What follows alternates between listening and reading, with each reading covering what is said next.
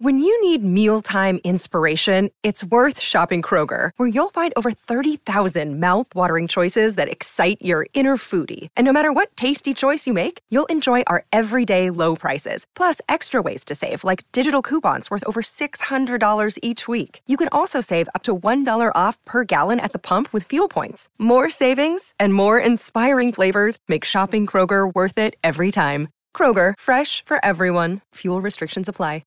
Want to witness the world's biggest football game? Head to iCanWin.com.au, predict Australia's score with a crystal ball, and it could be you and a friend at the FIFA World Cup Qatar 2022 semi finals, all thanks to McDonald's. Maccas, together and loving it. TNC's apply.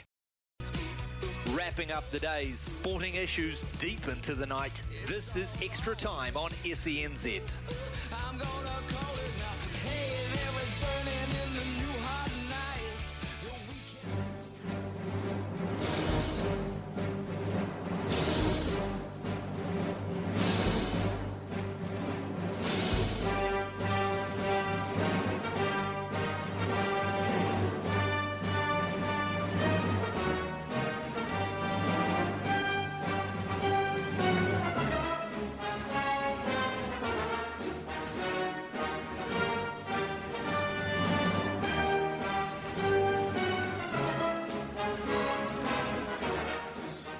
Just gone seven o'clock here on SENZ Extra Time. Uh, the theme song there for Ian Foster's entry to the New Zealand rugby offices this afternoon, uh, ahead of the announcement, uh, which was, I've got to say, from my point of view, and it is an opinion, was disappointing.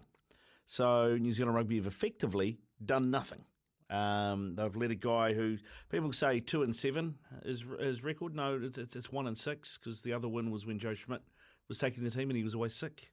Um, so he stays in charge. Uh, and I mean, they say they've added Joe Schmidt to the coaching group, like that that's some new piece of information, but they added him to the coaching group ahead of the Ireland series.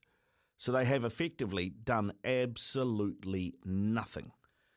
Um, yeah, uh, the uh, you know I. I've said on this show before and uh, talked to other people like Hamish Bidwell, etc., about it, is that the arrogance knows no bounds. They cannot admit they are wrong and they haven't. Um, sure, they had a win against South Africa, but look at that Springboks team. Look, great to get the win. Don't take away from that. But they didn't. The Springboks didn't start the same team that dominated us in the first test. Malcolm Marx started on the bench for a start. I mean, he dominated the breakdown for the first 50 minutes of that test. He didn't play the first, what, half hour or so of the second test, uh, and that allowed the All Blacks to get some front foot dominance. So, yeah, disappointing. As an All Blacks fan, disappointing with the news today that Ian Foster was endorsed by the New Zealand Rugby Board uh, as All Blacks coach through to the World Cup. As Jamie Wall, uh, respected rugby journalist and author, uh, tweeted, "Sack yourselves." That was his entire response to the uh, two thirty announcement.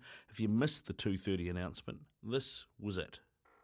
Delighted to get um, the strong support from both Robbo and, and, the board for, for us going forward. It's uh, clearly been a difficult time. You know, the start of this campaign is we didn't get what we wanted against Ireland, and, and that created a, it's a, a, lot of performance stress.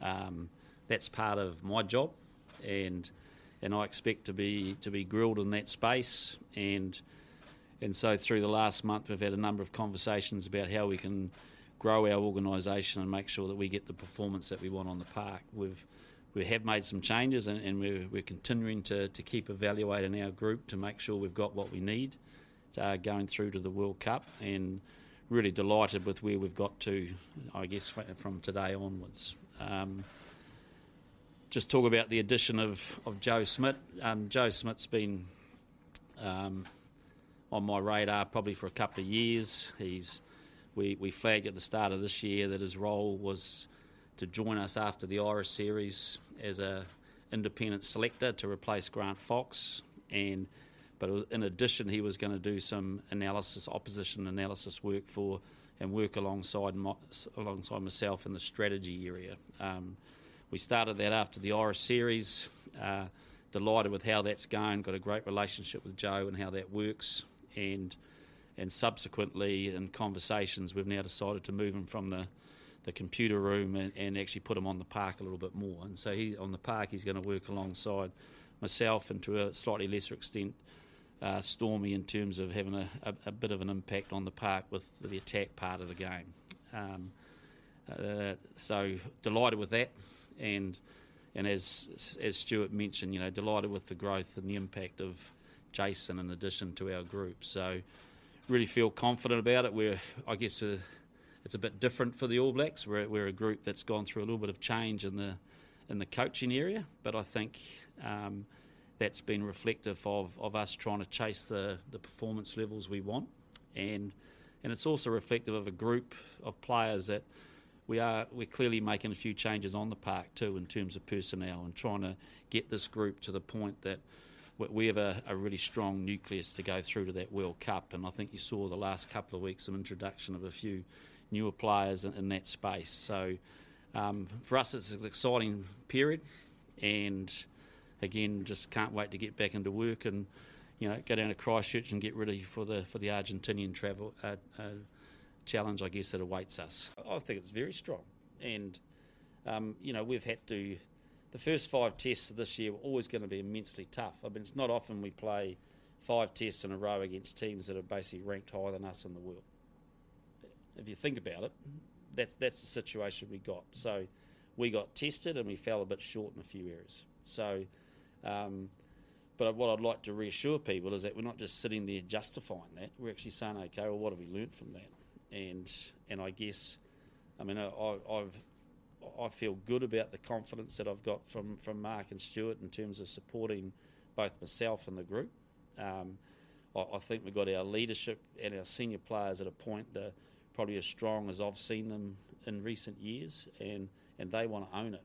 And that's a massive part of, of where we need to go. So they're pretty good uh, foundation points. What does it mean? Look, it means it, means a lot, but I, think. Um, look, eh, eh, we're, a very tight group, and, I guess one thing I'll explain is that I, tell you who we've got the most support from the last month. It's it's from ex All Blacks from the 207 209 period of of players that have actually been through periods in the All Blacks where things haven't gone that well.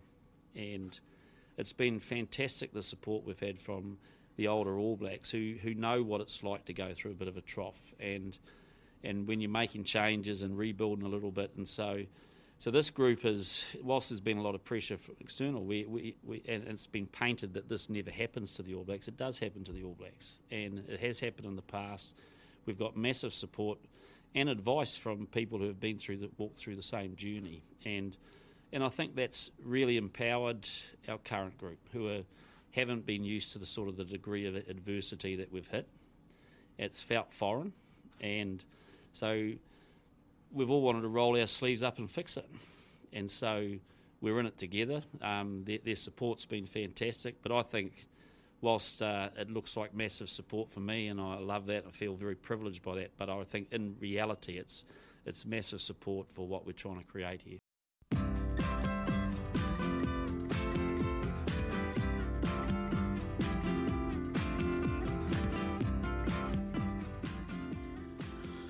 So there you go. That is Ian Foster talking today after he was uh, basically backed by the New Zealand Rugby uh, board to be the coach through to 2023 World Cup. A few things on that. There's a little bit of rewriting a history, I feel. Um, and I'll, I'll tell you why. He said in there, we've lost a few tests to teams ranked above us in the world. Right? Before the first test against Ireland, New Zealand were number two in the world. South Africa were number one. So, yes, the South Africans were ahead of us, but the Irish weren't. Um, and the way that uh, Ian Foster said that, you know, playing five tests against teams ranked ahead of us in the world, well, they weren't ranked ahead of you, the Irish. They were in fourth when they came here. We were second. So I'm not sure how you uh, you come to that as as an excuse for why you lost. Oh, we played teams that were better than us. Well, they weren't better than us by the rankings when they got here. Um, so yeah, that's one thing. And another thing you talked about, you know, uh, Joe Schmidt was always part of his plans two years ago. Was he? That's the first we've heard of that. I'd heard that he was part of uh, what Scott Robertson wanted to do when he proposed what his team would look like for if he got the coaching job. and his team was going to look like having Jason Ryan as the Fords coach and having Joe Schmidt doing analysis and tactics. So they basically just borrowed two of the guys from the plan that Scott Robertson had uh, presented. Hmm. So yeah, that rewriting history to an extent there uh, doesn't fill me with confidence. I said earlier to a couple of people, I think I might have even put it on Twitter. I was like, so basically, 2023 World Cup, we've got a quarter final exit. Our first game of that World Cup is against the French, who are hosting the World Cup. If anything is to go by from what we've seen this year, what we saw at the end of the last year, and the fact that it's in front of a, a French home crowd, we're not going to win that game, which means we'll probably finish second in that group. We finish second in that group. We have to play the team that wins the group that includes, guess who? South Africa and Ireland. Um, so yeah, quarterfinal exit for me. That's where I'd be putting my money for the 2023 World Cup now that New Zealand Rugby have made this decision. You might disagree, you might agree. Tell us uh, 0800 150 811, 0800 150 811, or you can text us through on 8833 like Chris has. Fozzie Bear makes it to another season. Grrr. Yes, uh, thank you, Chris, for your text. You keep those coming through on 0800 150 811 or 8833.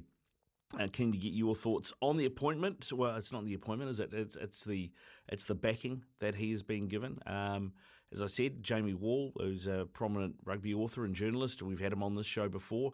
Uh, he's been on plenty of other shows across SENZ. His entire take on it, social media, was sack yourselves.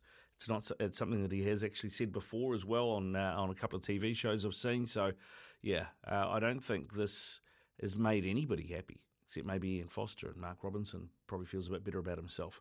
Uh, but keen to get your thoughts, so you can give us a call 0800 150 811, 0800 150 811, or text us on 8833. What else is coming up on the show this hour? Well, we are going to catch up uh, with a Queensland League reporter by the name of Zane Bojack. He's going to talk to us about the Cowboys and what an impressive season they've had, how well they are going. Of course, they uh, take on the Warriors this weekend. Mike Fitchett who was the coach of the Nelson Giants this season in the Sal's NBL, is also an assistant coach with the Tall Blacks. Uh, they are heading off to Japan to play a couple of uh, warm up games against the Japanese before they head to Saudi Arabia for a World Cup qualifying game against the uh, Saudis, and then back here for a game against Jordan. So we'll talk to Mike about the squad, about what they're hoping to achieve up there. Uh, after eight o'clock, Kevin here is going to come on. Now, if you don't know uh, Kevin, he if if you want to know anything about Heartland Championship Rugby, he is the man. He has a great website. It has everything. They stream most of the games off camera wherever they can. And uh, he is an abundant. He has abundant knowledge. He does a lot of work for a lot of the different uh, smaller unions as well that are part of the Heartland Championship. Uh, rugbyheartland.co.nz is his website. Kevin's going to come on because the Heartland Championship kicks off this weekend, and uh, he's going to be with us to preview that. Also, Jordan Cornelis, he is a football commentator out of Melbourne, and he is going to preview Melbourne City versus the Wellington Phoenix tonight in the Australian Cup. It's like their version of the FA Cup. It is the uh, round of 16. Winner of this goes to the quarterfinal. So Jordan is going to uh, join us there. And after nine o'clock, it is Hoopheads. Yeah, Justin Nelson and Casey Frank are going to be in the house for Hoopheads. We'll uh, wrap the Sal's NBL, talk a bit of Tall Blacks, get some NBA updates as well. And then after 10 o'clock, uh, your calls will uh, readdress the Foster situation. And Matt Reid, football pundit out of the UK, is going to join us as well to talk about Everton Football Club, Manchester United, Darwin Nunez getting sent off in a possible five game ban for him, and a few other things, including the transfer window as well. All of that coming your way tonight here on Extra Time. It's 18 past 7 here on SENZ Extra Time. Ricardo Ball with you through to 11 o'clock this evening. Uh, joining us now out of Australia, out of, out of the Sunshine State, in fact, Queensland, uh, from ABC Radio is Zane Bojack. G'day, Zane. How you doing? I'm good, thanks, Ricardo. Shortly, we're also going to be the host of the NRL Grand Final for season 2022. Wow, that's great news. Uh, when did that news come out? it hasn't been announced yet, but we're very confident up here. I tell you what, it would be the biggest. It would be the biggest heist if you if you could ever imagine it. Uh, if we were able to steal it from under our, underneath our New South Wales counterparts. Uh, look, it's it's looking very, very good. At the moment, the Australian Rugby League Commission is actually meeting regarding the NRL Grand Final. And look, uh, everyone in New Zealand knows that, you know, um, your country wasn't able to host NRL football for a long time because of COVID. The New South Wales community couldn't host it last year, and we had, uh, you know, the, the last 10 rounds as well as the finals and the NRL Grand Final here in Queensland. Wouldn't it be amazing if now there's no COVID, we've got everything going well, you've got the footy back in New Zealand, and well, lo and behold, the, the NRL Grand Final heads off again to Brisbane. I tell you what, there's a lot of excitement up here. We only got it for the first time in 114 years last year. We might get it twice in 150. Yeah, that is that'll be massive news. I mean, I, I know New South Wales has been plagued by biblical floods and fires, and I don't know Yeah. what, what, why is it going to Queensland. Do you think? Are they expecting a plague of locusts next? What's happening? Yeah, well, look, this is the interesting thing. So, um, for those of you that don't know, across the ditch, New South Wales government had provided guarantees that they were going to pay for upgraded stadiums. So they've already provided the Sydney Football Stadium, or um, I think they're calling it Allianz Stadium, in the east of Sydney. Um, that brand new facility will be opening very, very shortly with an NRLW match, and of course the, the Roosters versus South game, which is going to be an absolute ripper, the last round before the finals. But we also were, were supposed to get upgrades to the Homebush Stadium, which is in the west of Sydney, and of course where the grand finals held. They decided not to do that. They didn't want to spend that money, the NRL. They went back to the government and said, look, can you spend money on Brookvale Oval, which is at Manly in the northern beaches of Sydney? Can you put money into Leichhardt Oval, which is, of course, in Balmain? Um, and we know that uh, recently there was a railing that broke at Leichhardt Oval, and there was a, a group of college students, school students, who fell off that that balcony um, when they were watching a school football match. So you can imagine if there was an NRL game and you had a catastrophe like that, it would have, you know, would injured seriously, serious numbers. So the NRL has been pushing for the New South Wales government to actually upgrade the stadiums. They wanted the, re- the basically the uh, smaller suburban stadiums fixed up rather than the Homebush Stadium. And then, of course, when the floods happened, as you mentioned, they decided, Dominic Perrottet and his New South Wales government decided that they would rather spend $800 million on flood mitigation, particularly in the Hawkesbury area, rather than upgrading these stadiums. As soon as that happened, that's when the NRL said, well, look, if you're not going to spend the money on where we want it to, why have we got this guarantee in place that we're supposed to host grand finals in New South Wales till 2042? We took it to Brisbane last year. We'll take it to Brisbane again. Is the Queensland government interested? Well, are they interested? The Queensland government's not only come up with a strategy of taking this year's grand final, which they would very, very happily host, considering we've got two Queensland teams and the Cowboys and the Broncos in the top eight as it sits, but also they're pushing for two more grand finals before 2032 when, of course, Brisbane hosts the Olympics. They see it as a way of promoting amongst the rest of the, the country um, the fact that uh, Queensland and particularly Brisbane um, is able to host major events. The other thing is, which you might not realise over New Zealand, is because of this Olympics coming up in 2032, our other major ground in Brisbane, the Gabba, is under, going to be undertaking a billion dollar reconstruction. So it's going to become basically the uh, the, the, the home venue or the, the athletics track, I guess you could say, the um, ceremony um, venue for the Olympics. And that means that the Brisbane Lions and the, the Queensland Bulls, the Australian cricket team, they will have to go to an alternative venue while it's being upgraded. So the Queensland government sees using Lang Park or Suncorp Stadium as it's known, using it as a major facility during those times when we haven't got the Gabba going and they could see if they could have a couple of grand finals during that period, it would still boost business in the city of Brisbane, in the CBD, where of course, um, you know, if you don't have major events, you're not actually having those businesses get those dollars. So look, there's so much at stake here, and Kate Jones, who used to be the Queensland Government Sports Minister, is now on the Australian Rugby League Commission. She came out this morning, Ricardo, and said she thinks a 60-40 weighted in favour of Queensland. And Peter V'landys, who's the chairman of the ARLC, he is desperate to leverage the New South Wales government. So he might not necessarily give it to us, but he's going to use us as much as he can to get that money up for New South Wales and get those guarantees. So, look, to be honest, I think we're in the box seat, but we need to find out maybe the next hour and a half. And then, of course, um, yeah, it's, it's all full steam towards that, that grand final. And wouldn't it be wonderful? Last year we hosted it between the Rabbitohs and Penrith, but unfortunately, due to COVID, we had to cap it at 39,000. They took 13,000 seats away from grand final ticket holders this time we would love to host it, have the full activities throughout the week, and you know have the, uh, the all of the supporters in King George Square in Brisbane just make it an absolute festival and a celebration. Whereas last year it had to be curtailed, as we know, because there was another COVID wave that came through. Yeah, superb. Uh, well, I look forward to hearing that news. So you expect that to be uh, announced tonight, the decision? Yes, in the next hour and a half or so, we should find out. I know everyone's on tender hooks. There's still a perception down in Sydney that it's going to stay in the, the homeland, in the in the traditional city. But um, the one thing I can say is that they said that on Monday night, and it really got the goat of of Peter V'landys. And, and here in Queensland, we know that our Premier has been having very high profile talks with him. Um, and, and she's of the belief that we're going to get it. So uh, I don't think he's very happy with the New South Wales government leaking against him and the NRL. So let's just hope that his blood boils until they make the decision and Queensland's got the grand final. Well, that's the thing. Peter V'landys doesn't strike me as a man that likes to be told what he's going to do. So I, I, I think, I think you're onto something there. I think yeah, that could definitely go uh, in your favour, Zane. Hey, we, we should talk, um, should talk Warriors though. They, they are playing your Cowboys this weekend um, over there, and uh, you know for us, I talked to uh, Michael Luck uh, pre-season, yep. um, and just to see what they had going on up there, and you know, got a, t- a take on how they were doing things. And he talked a lot about culture and environment and things. And mm. you, know, you, often hear that from sports administrators. Um, Lucky maybe it holds a bit more weight over here because he's he, you know so respected here. Um, but I looked at mm. what they'd done recruitment wise and. It wasn't a lot, to be honest, you know, and they finished second bottom last season. Now they're third. How did that happen? Well, actually, second um, on the ladder. Uh, they're still ahead of the Sharkies, even though they lost on the weekend. And to be honest with you, um, the Cowboys have really grown under Todd Payten, who I know would disappoint Warriors fans, could have easily been the Warriors coach.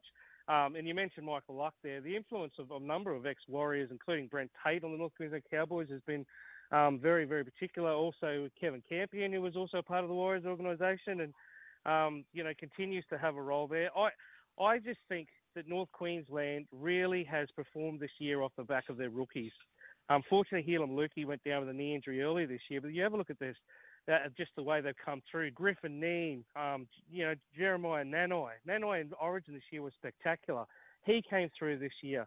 Obviously, Reuben Cotter, he was a, a hooker who's now, you know, making 40, 50 tackles and no misses um, in the middle of the of the, the, the front row. And I've got to say, this year, this week he has got a tough test, hasn't he? Taking on Addin Fonua-Blake. It's I think it's going to be one of the big battles this this week. Unfortunately, um, Tanoa Brown, who used to play for the Warriors, as the 18th man because I think he would have loved to have taken on his former side, particularly given the last time the Warriors played the Cowboys, it was at Redcliffe, and it was Shaun Johnson field goal which got the Warriors home, and it was a major upset at the time. Um, I wasn't doing that game. I was actually doing the Broncos game following, so I didn't get a chance to get out there. But um, it was just one of those games that could have gone either way. And in the end, the Warriors got that win, one of their few for this year. And of course, last week, Shaun Johnson was outstanding as the Bulldogs. I'm sure Warriors fans are saying, why can't he do that all the time? Mm. But, you know, I, I, I, just have a feeling the, the Cowboys at the moment, their defence, that's been the, the, the hallmark of their season, Ricardo. Their defence has been outstanding. And Todd Payten and Dean Young, um, they have spent a lot of work over the off season getting that defence right. And unfortunately, in recent weeks, particularly on the weekend against the Roosters, um, in previous weeks against the Bulldogs, um, against the Tigers, it hasn't been that great. Even though they got wins in those two games, it hasn't been that great. So I can see the Warriors picking holes in the, the Cowboys' defence. And they really desperately need to get this one, the Cowboys, because they've got some big games coming up. They've still got the Rabbitohs and the Panthers to come. So they're not going to be easy clashes against you know one side just below them on the ladder and the the other one that is above them. Even though um you know they probably the Panthers will probably still not have their stars. But uh, look, I've got to say this is a must-win for the Cowboys if they want to stay in the top four. There's a real fear that they may even drop out of the top four if they don't win this week. So I know the Warriors will be confident. We saw that Stacey Jones named the same side as last week. I just wonder if Chanel Harris Tavita is going to come in and play. Um, but uh, yeah, it's interesting to, to see Dijon Arcee, former Cowboy, alongside Shaun Johnson, who was outstanding last week. I can see them causing some havoc. And the Warriors have gone to Townsville and won before. I wouldn't put it past them. Yeah, although yeah, Shaun Johnson, you mentioned, he really wound back the clock, didn't he, in that game against the Dogs? Uh, that that try, particularly towards the end, what was it, 75 minutes, and he's doing that, throwing dummies left, right, and centre? That's the, that's the sad thing. I see Shaun Johnson, and look, I get that he's coming back from an Achilles. We, we know that it's hard to recover from an Achilles injury. It's one of the toughest ones to come back from. Some people tell me it's harder than an ACL. Having said that, I know he's never been an organiser, and I know that he's he's never really, um, even though he's been a senior member of the Kiwis, he's been a senior member of the Warriors and the Sharks in the past. I just have a feeling that leadership's not his thing. I know that game game management's not his thing. But if that's not his thing, he needs to be running the football. And he, he took on tight opposition against the Bulldogs the other the other night and started to break the line. I just don't understand why he's not doing that from the start. Because the more doubt you put in the defense's mind, the better you're going to go throughout the game. And I just feel like he's still feeling his way. You know, even though um, he's he's looked okay at certain times this season. It's maybe he's going to have a great back end of the season and leapfrog into next year and play really well. But if you're a Warriors fan, you would be disappointed with the output that you've got from the number seven this year. Yeah, I think so. He's got one more year left, um, but there was a lot of talk over here that he might not see it out with the new coaching staff coming in. But apparently, they've agreed to to keep him for next year. So that'll be interesting to see what they can do with him, given the big changes to the squad for next season. Hey, what we've got you also Friday night, the Broncos and the Storm, probably the uh, game of the round, mm. mate. Uh, I know you'll be looking closely at that.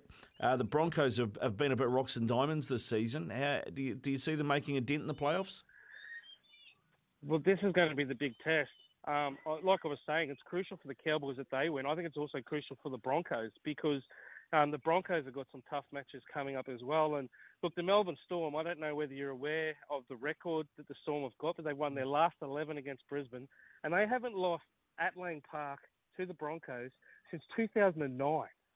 13 years they've come here to Brisbane and continue to win. They are just they just love it here. I mean, when we had the, the you know the years of Billy Slater and Cameron Smith and Cooper Cronk, um, even Felise Kaufusi, these guys love playing at Lang Park. It's like their home ground, and so when they come here, they always turn it on. So um, it's interesting that Jahrome Hughes has been named. So that's a big in for them. Of course, um, no Ryan Papenhuyzen for Melbourne. Can they win the title when they haven't got their star number one?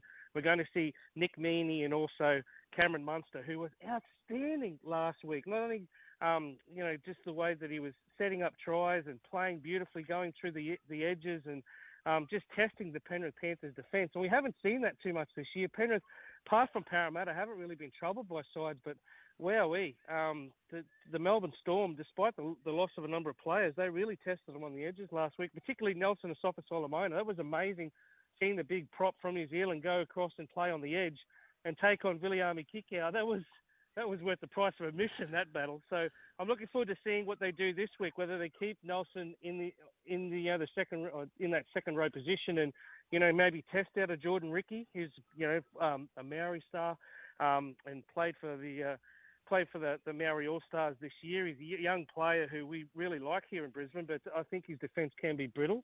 And look, the other one is yeah, how much pressure um, they're going to put on Adam Reynolds because both Adam Reynolds and Kurt Capewell in that, in the, on that other edge, they have leaked a lot of tries this year. As good as Adam Reynolds has been, he's been one of the buys of the year for the Broncos. That's where most teams have been getting success is going through those two. So just wondering what the Storm are going to come up with. It is a must-win for Brisbane. There is no doubt about that. They desperately need to win this one, and um, if they don't, you know, they could risk actually uh, not having any points. They've got themselves a 28, but whether they can get themselves all the way to uh, you know to 30, get themselves into that four, get themselves to 32. Who knows? But um, yeah, I think it's going to be tough if they can't beat Melbourne at home this week. They've got Parramatta the week after. Yes, it's at home, and then they've got the Dragons, which is the real possibility of a victory. But once again, it's away, so it's not going to be easy for the Broncos. It won't be easy, mate. It's going to be a, a great game, and I, you know, I think it's really what you just said there about Nelson Asofa-Solomona as well is just uh, a great illustration of what a great coach Craig Bellamy is. You know, he's not quite getting the tune out of his side he normally would. He's lost Ryan Papenhuyzen, as you mentioned. He's finding other ways to win, and he found a way to, you know, to get into the Panthers, a team that have been so hard to beat this year. So, right Bellamy off at your peril. Oh, look, he's a, he's an amazing coach, and that's that's the other thing. Like I think the masterstroke has been that mixing between Meaney and, and Munster at five eight and, and fullback. It's like give give Munster the, the expanse and the opportunity, the freedom at the start of the set. Bring him into the halves and let him try and work off the, the defence and try and test them a bit. And then at the back end of the set, let him sweep and then run back and, and, and get the ball from, from the back of their set. So I think um, you know the coaching that he comes up with is revolutionary. And like I said, just it was a masterstroke putting Nelson out there. I know he's got his detractors, particularly with some of the tackles that he's come up with.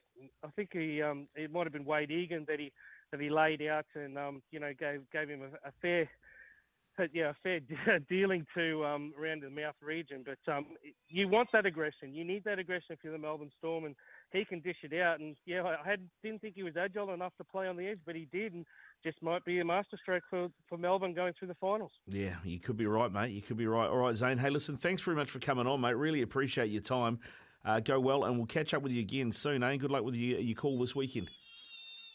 Yeah, thanks so much, mate. And can I just say, go Cowboys, go Broncos. Sorry, Warriors fans. go for it, mate. Go for it. Uh, there we go. Zane Bojack from ABC Radio there uh, with us with some thoughts on the weekend's game, particularly for those Queensland sides and the Cowboys taking on the Warriors. Both those games are Friday night, and uh, looking forward to them. It's going to be another great round of NRL on the way. It is uh, 25 away from 8 o'clock when we come back. Assistant coach of the Tall Blacks, Mike Fitchett, joins us. It's 21 away from 8 o'clock here on SENZ. Uh, Ricardo Ball with you through until 11 o'clock tonight. I was hoping to talk to Mike Fitchett, the assistant coach of the Tall Blacks and also the uh, head coach of the Nelson Giants, about uh, the games coming up in Japan for the Tall Blacks. He flies out on Thursday, I believe. Uh, this is a team that the Tall Blacks have named for, well, that squad that they've named for that Japan tour. Benjamin Gold out of Marquette University. Carlin Davison from the Taranaki Mountaineers, Dion Prewster uh, out of Melbourne United, Ethan Rusbatch from Hawke's Bay, uh, the Hawks, Flynn Cameron from Riverside, California, Isaac Fotu from uh, Brex, Utsunomiya, uh, Jordan Hunt from Hawke's Bay Hawks, Jordan Ngatai from the Wellington Saints, Nico McCulloch from the uh, Otago Nuggets, uh, Reuben Te Rangi from the southeast Melbourne Phoenix, Sam Dempster from the Nelson Giants. So there's a story.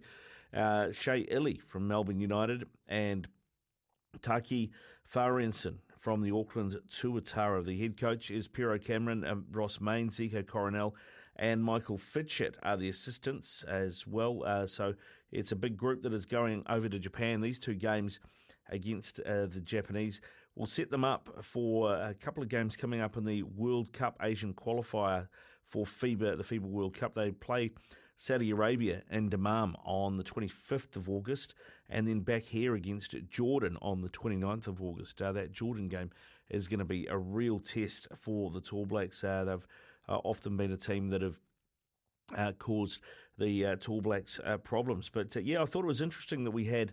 Um, Sam Dempster named uh, from the Nelson Giants. Now, he's a guy who won the Sal's NBL Most Improved Player Award after a really good season with the Nelson Giants, but he's 32. So he'll be making his debut at the age of 32, and he, you know, he's pretty much said that he thought his chance had gone, uh, but no, you go. Sam Dempster is in the team, and that is uh, that is great to see. So hopefully we can get hold of Mike Fitchett and uh, ask him a few questions about this team and what they're hoping to achieve over in Japan. Uh, now, we were talking earlier about Ian Foster. Uh, he has been returned to the helm of, well, not returned because he never left, but uh, he's been backed by the board basically ahead of the World Cup. Uh, so that's it. No more reviews, apparently. Maybe there should be a review for the board.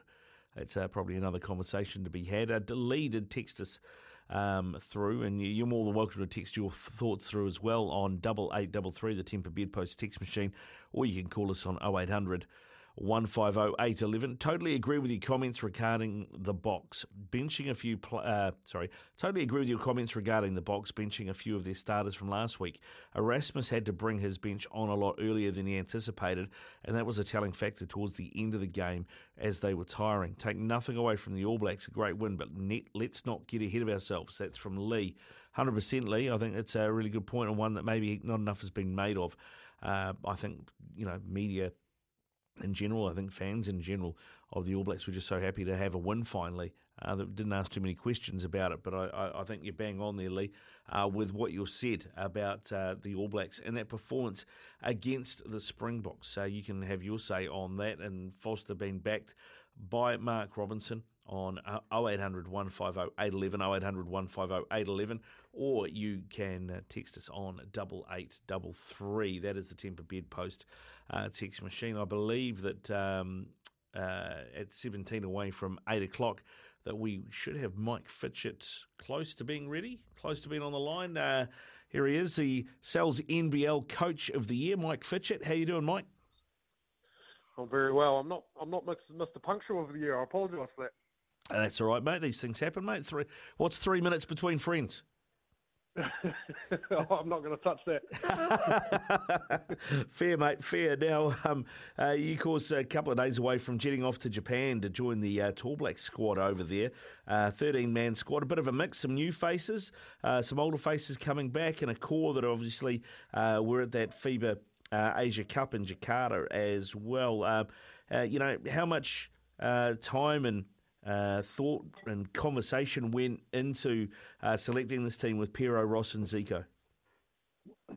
Yeah, um, a decent amount. Obviously, that Asia Cup group had a really, really good tournament, and there was a bunch of younger, less experienced guys, and and um, so a bunch of them put their hands up, and I know Pero um, really respected what they did over there.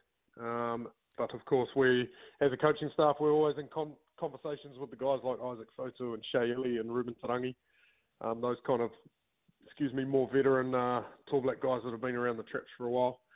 So when those guys put their hand up, obviously we're keen to get them back in the mix as quick as we can. So um, awesome to have those guys involved. Really good to have uh, a bunch of Asia Cup guys, and then um, obviously blooding the, the three new names, which is which is always really cool too. Yeah, it was. I mean, you mentioned veterans, and you got a veteran debutant, don't you? And Sam Dempster at 32. uh, he's a great story. Yeah, it's uh, it's awesome. I, am so happy for him. You know, I've, I've, obviously coached him for the last three or four years, um, but I've known him for a long time. I played with him um, when I was finishing my career, and he was just starting his. And um, he's had a wonderful season. Um, a big reason the Giants did what they did in the regular season, and um, just stoked for him to. He puts in a massive amount of work. 12 months of the year. The New Zealand League's four months, so you know the other eight months he's just training away and working, working, working, and uh, and for him to get the opportunity to have a crack in the in the Tall Blacks jumper, I'm, I'm really happy for him. Yeah, fantastic, mate. So you got this 13 man team. You got a couple of games against Japan and a, and a bit of a prep camp as well. Uh, mm. What are you What are you looking to do against Japan? What What's the point of these two games, and what are you trying to achieve with the team? Yeah, it was wonderful that Japanese Federation invited us up. Um, uh, nice to have a, a friends, uh, wealthy uh, federations as friends to uh, invite us up to Japan and, and host us up there on the way over to Saudi. But uh, main focus for this for this part of the camp is to, uh, well, like we say about the roster. So we've got you know half the group is is locked into what we've been doing, what we've been trying to put in place. Um, with the Asia Cup, and then those veterans and those new guys getting them on the same page. So the, the Japan games, with any kind of friendlies or exhibition games, they uh, will be focusing on ourselves and making sure we get ourselves right. So uh, we won't put quite as much depth and detail into the scouting of Japan and trying to stop what they do. We'll be more focused on trying to refine what we do before we head over to Saudi and, and, and play the game the game there and then the game back in Auckland that, that really matter for World Cup uh, qualification. So uh, awesome to get four or five days at the start of one of these windows because usually you – you know, you get together on Monday, you train Monday once, maybe a couple of times Tuesday, and then you lighten the load on Wednesday, and then play play a game that really matters on Thursday. So to have a four or five day camp up in um, Tokyo is uh, fantastic. Yeah, fantastic is the right word, mate. What what about um, Saudi? Uh, that's the, the, the the first competitive game you talk about for the for the qualifying. I mean, stylistically, does does Japan match up with Saudi, or is it not really about that? Are they a different style of basketball? Yeah, well, I'm actually so I'm heading up to join the team in Japan. I, I had to wrap up a couple of things down here with the Giants and um, send our imports home and just finish off a few things before I join the team. So I'm flying up to Japan tomorrow, and one of my jobs on my uh, you know 20-hour journey odyssey via Honolulu um, to Tokyo is to really dig into the Saudi team because we, we actually haven't played them before, not not in recent years anyway. So um, Japan, how do they compare to Japan? Well, I don't know yet, but I do know Japan's an extremely uh, unique style. They shoot a bunch of threes. They play really fast, um, and uh, a bit of a smaller squad. And I know the Saudis, just on a personnel level, have got a, a few bigger, a few bigger guys.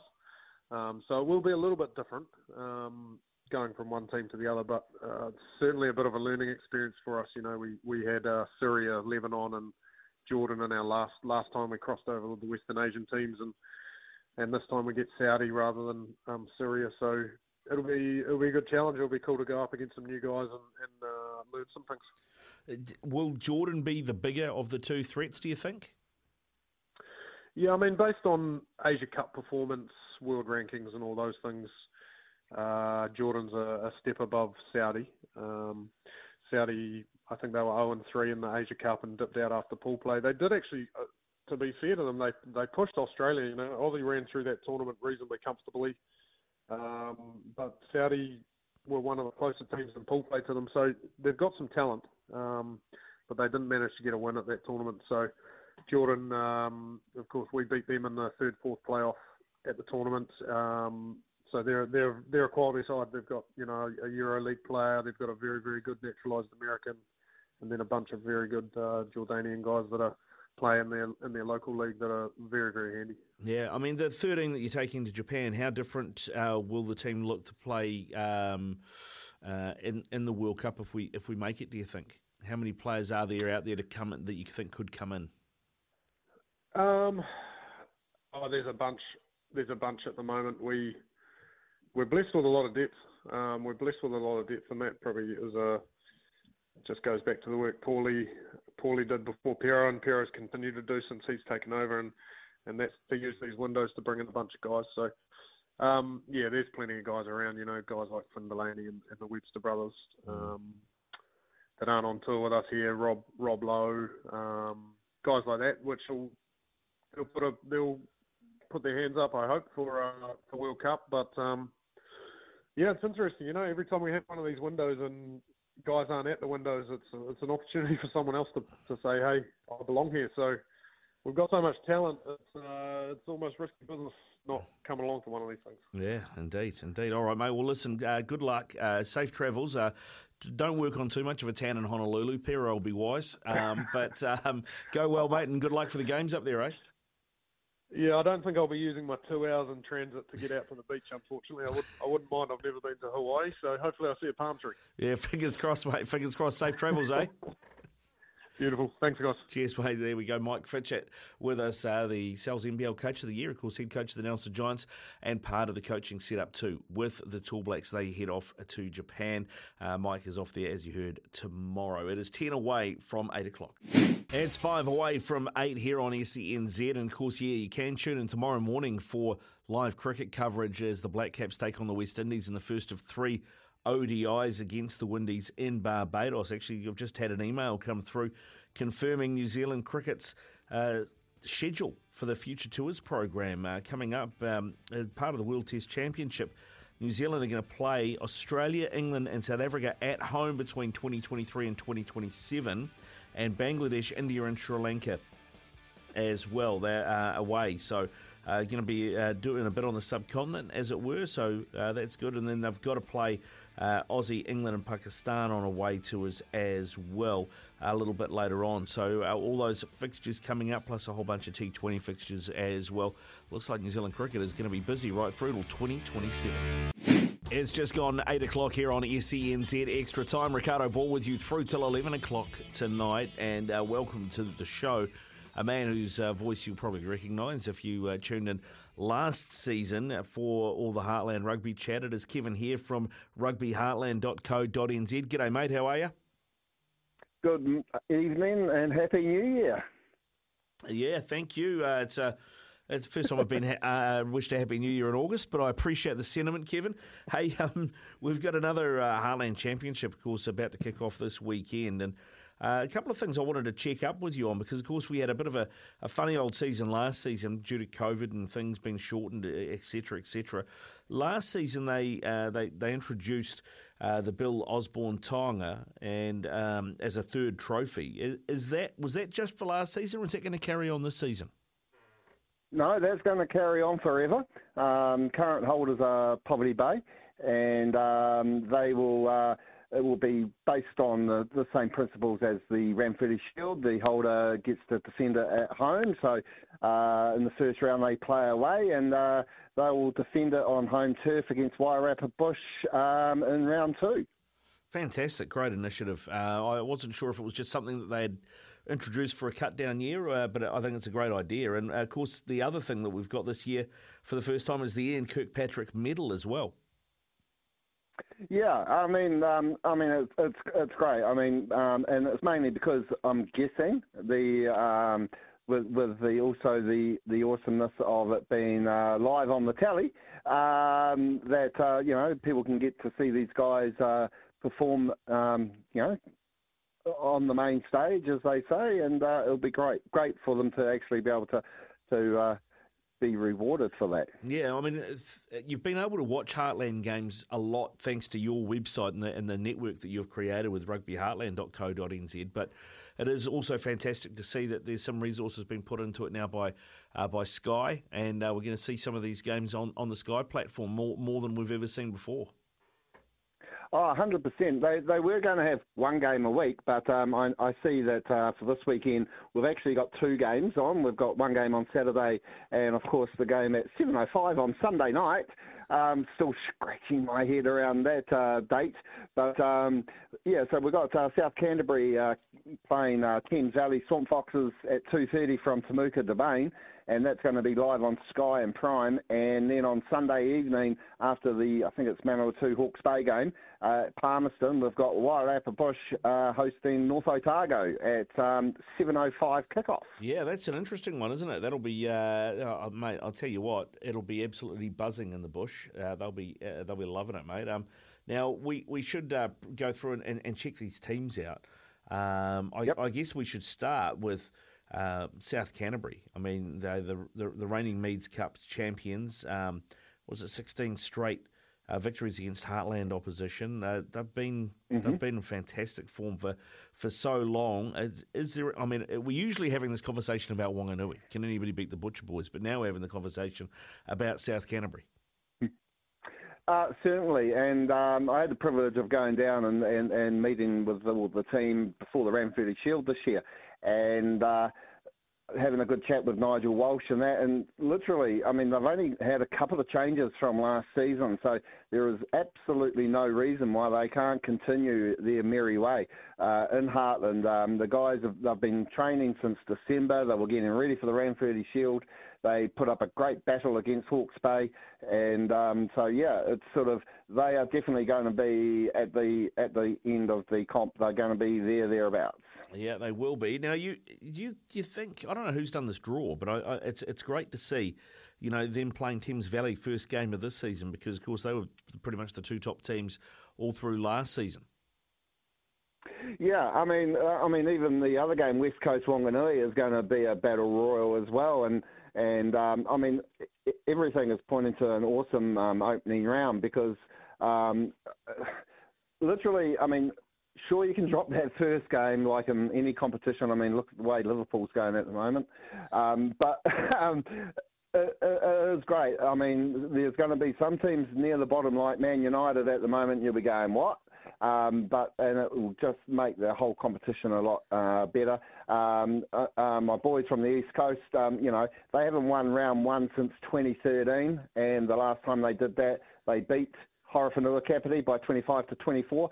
So they're hoping history repeats on Saturday at uh, Ruatoria. Yeah, well, all right. Well, let's uh, let, us just. You, you, mentioned South Canterbury um, at the top there. Uh, they haven't had many changes. For you, where where are they uh, maybe susceptible? I mean, you know, you talked about they haven't had many changes. They obviously won the whole thing last year. They gave they gave Hawke's Bay a hurry up in that Shield challenge too, just quietly. Um, so, I mean, do you mm-hmm. think anybody's going to get near them this season? And if so, where? Well, I, I think if anything, um, I mean, their backline is uh, uh, they've got a um, they're very heavy in the forwards. Um, but uh, I mean, they've got the uh, young South African guy in uh, Etienne Van Zyl. Um, he, has been he's been going well. Nick Strawn is still leading from the front. Um, they are just they're, they're, strong all over the uh, over the field, really, backs and forwards. So um, when they go down, they're going to go down fighting, and it's going to be very close. Let's just say that as we move forward. All right. Well, okay. Let's let's go with that. All right. So South Canterbury nailed on favourites then for you. Uh, let's say three to one. Yeah, three to one. Okay. What about Thames Valley then? Their their opponents uh, mm-hmm. in the in the opening game and their opponents in the final last year. Uh, what have they done, Thames mm-hmm. Valley? And, and and do you think that they'll be there or thereabouts again? Um, I don't think they'll be thereabouts again, mainly because of the uh, they've got they've um, had a few people you know hang up their boots and uh, and such. What's going to get them through this year is it's their centenary, and um, but they do they've um, they've uh, recruited pretty much locally um, with and um, they've also got a young guy called Dwayne Sweeney um, playing in the backs there at centre for them as well, which is going to bring a bit of experience to the pack. Yeah, that is uh, that is fantastic. It's uh, great to see him running around uh, still. So, uh, Thames South Canterbury looking good. What about Wanganui then? I mentioned the Butcher Boys. Uh, they're perennial mm-hmm. challengers, uh, but they've probably dis- disappointed the last couple of seasons. They'll be disappointed themselves. Uh, will they be back stronger this season? Do you think it's between them and South Canterbury? No. No, okay. Um, Wanganui, Wanganui will be there. Um, I mean, uh, the thing is, uh, you know, they were really disappointed in the um, for not making the Meads Cup final last year. They are the Lochore Cup champions, um, mainly because we didn't get the opportunity to see the um, oh, what was the word I'm looking for there? The um, the semi-finals, uh, the top four semi-finals. And um, but uh, they are looking good. They they uh, came off uh, a defeat over the weekend to the Wellington Centurions, but uh, they had an awesome uh, battle uh, earlier on the week before against Hawke's Bay Saracens, and they will definitely be one of the top two. All right, so they you're picking them to be there, well, there or thereabouts. It's going to be them in South Canterbury by the sounds of things, the way you're seeing it.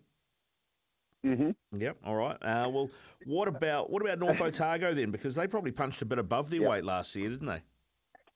They did, and um, the, the, only reason I think they they may be uh, missing in action this year is that they have got 15 debutants on the bench this year uh, to to pick from. Uh, they are completely rebuilding. They they had a good win uh, over the weekend against Otago Country.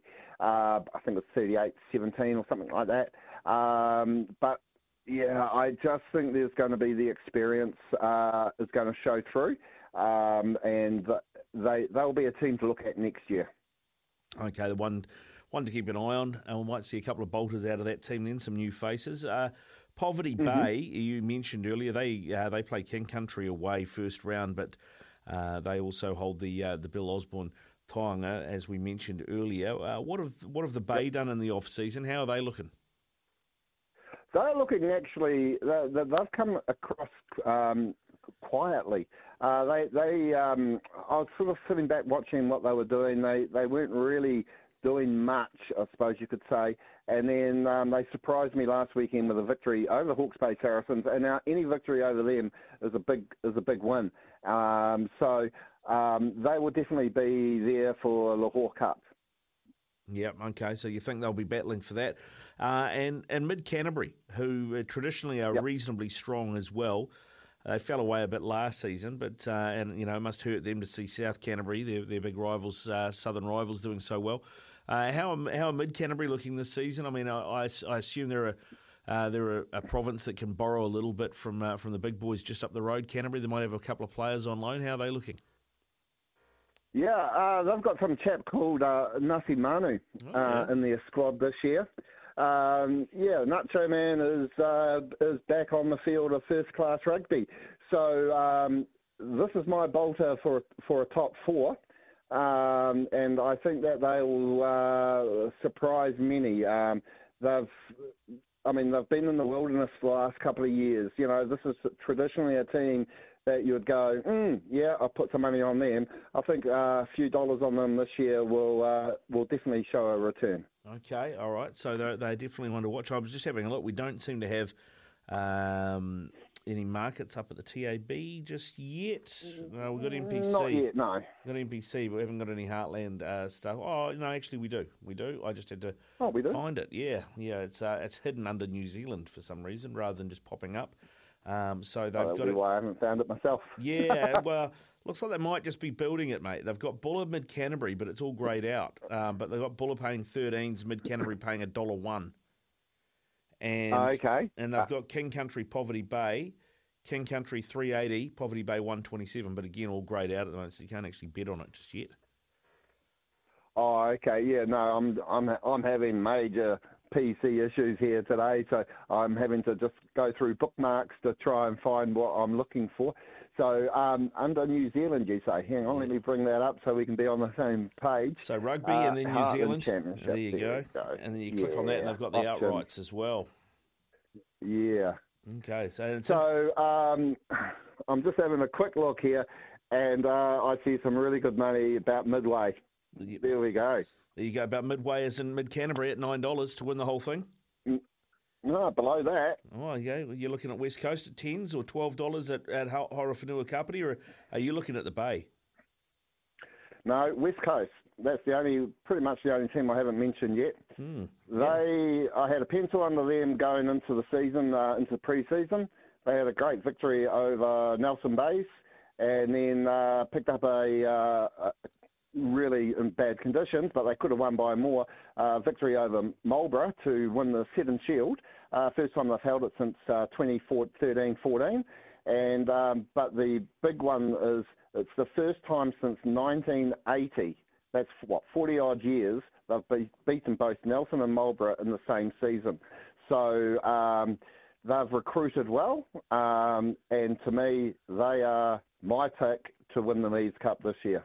Okay, all right, West Coast. All right, well, there you go, paying ten dollars uh, in the outright championship. Uh, let's just go through quickly. There, South Canterbury. We've talked about a, a, a two fifty, uh, Whanganui three twenty five, Thames Valley sevens, North Otago eights, Mid Canterbury nines, and then West Coast at ten dollars. When we come back on SENZ Extra Time, Kevin's going to stay there, and we're going to go through the rest of the teams and get some more predictions.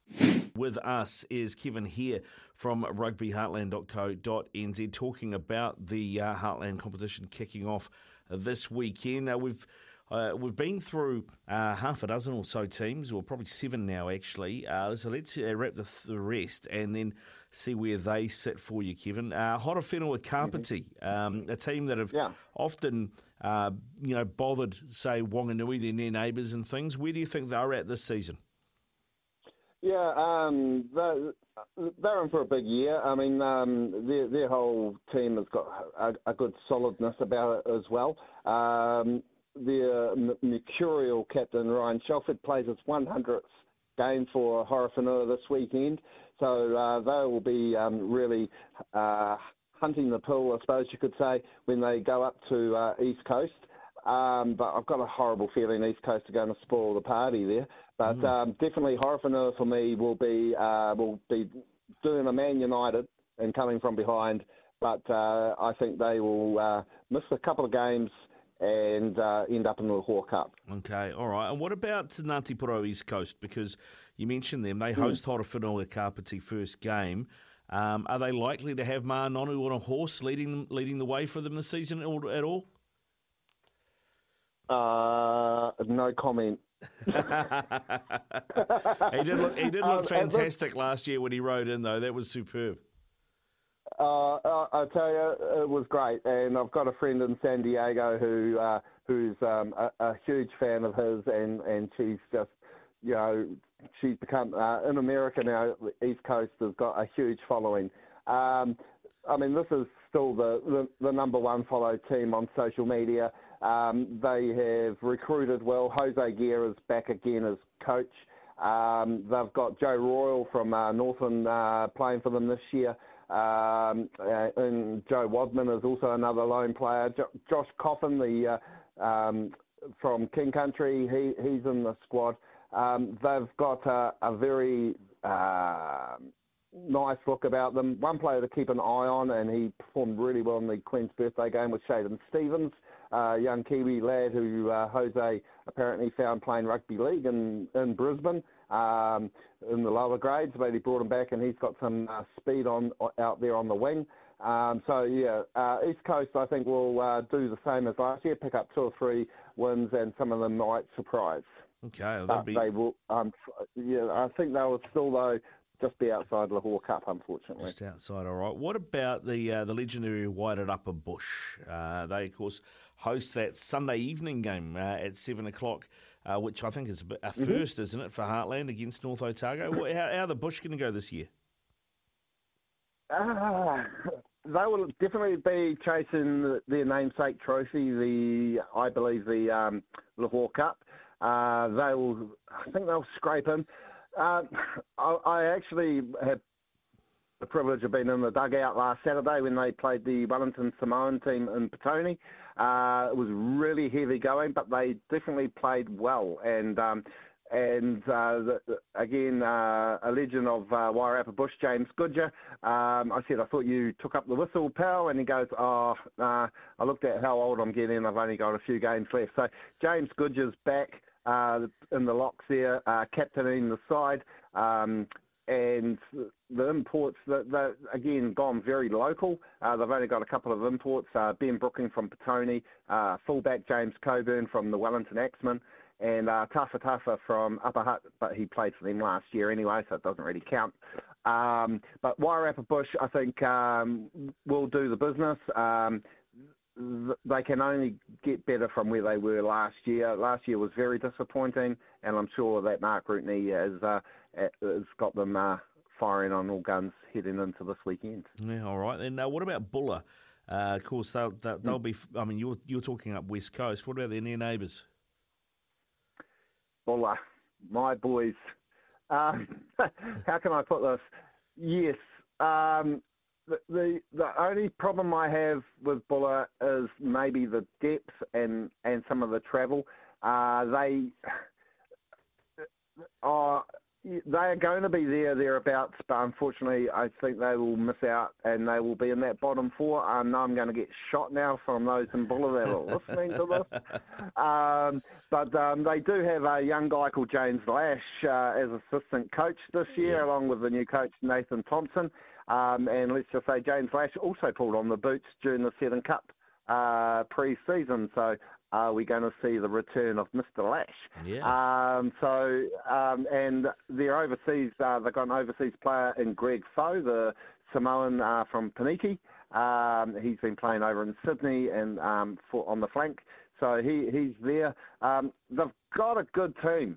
And um, and if anyone was going to provide that upset, I think it will be Buller this year. Will be the sort of the team that bolts out of the blue. Okay, uh, and that leaves us with one. That leaves us as one, and that is of course King Country. And uh, I mean, Mm-hmm. you you mentioned uh, Wairarapa Bush maybe bothering their their namesake trophy in the Lochore. Uh, I'm picking there's not much chance that King Country will be doing that with the Meads. Yeah, uh, I mean uh, they they went down to Taranaki Maori uh, last weekend, forty-eight to forty-five. Um, they bad. were sort of touched up. Not bad, but even still a high-scoring game, um, which doesn't say much for the defence. Uh, they had a uh, pre-season against North Otago and Taupo two weeks ago, um, and went down in that one 26-24. But there was also a very late try to the uh, King Country Rams. Um, they are celebrating their centenary. They have got a lot to play for. Uh, they've doled up um, the uh, rugby park at Te Kuiti with lots of uh, Meads um, memorabilia around the around the grounds. Um, uh, yeah, but I just yeah I, I think they're definitely in a rebuilding phase and will be in bottom four.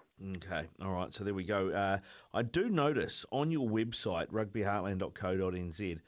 You haven't alphabet, alphabetized the teams. Uh, they are in a certain order. Is that the order they finished in last year, or are you sort of doing a, a, a sly prediction there? I really don't know what you're talking about. Oh, Um, it's the and- and 2022 I Heartland, actually- the 2022 Heartland Championship table. You've got the one to 12. You've got South Canterbury, Thames Valley, Whanganui, North Otago, Poverty Bay, Mid Canterbury, Horowhenua, Kapiti, Ngāti Porou, East Coast, West Coast, Wairarapa Bush, Buller, and King Country. Uh, I would have figured you maybe. Oh, yeah, you- no, there was no.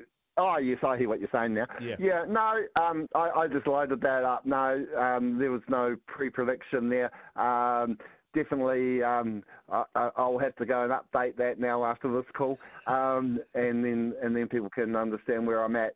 Um, or am I just trying to get the odds pushed out for West Coast? I don't know. Maybe, maybe. All right, okay. Now, let, now let's get some predictions from you. Um, now you, you've you've you've tipped Meads Cup. You've tipped West Coast as the upset. Yes. And they are, they are paying ten dollars. What about uh, the Lochore Cup then? Who do you think's going to take that?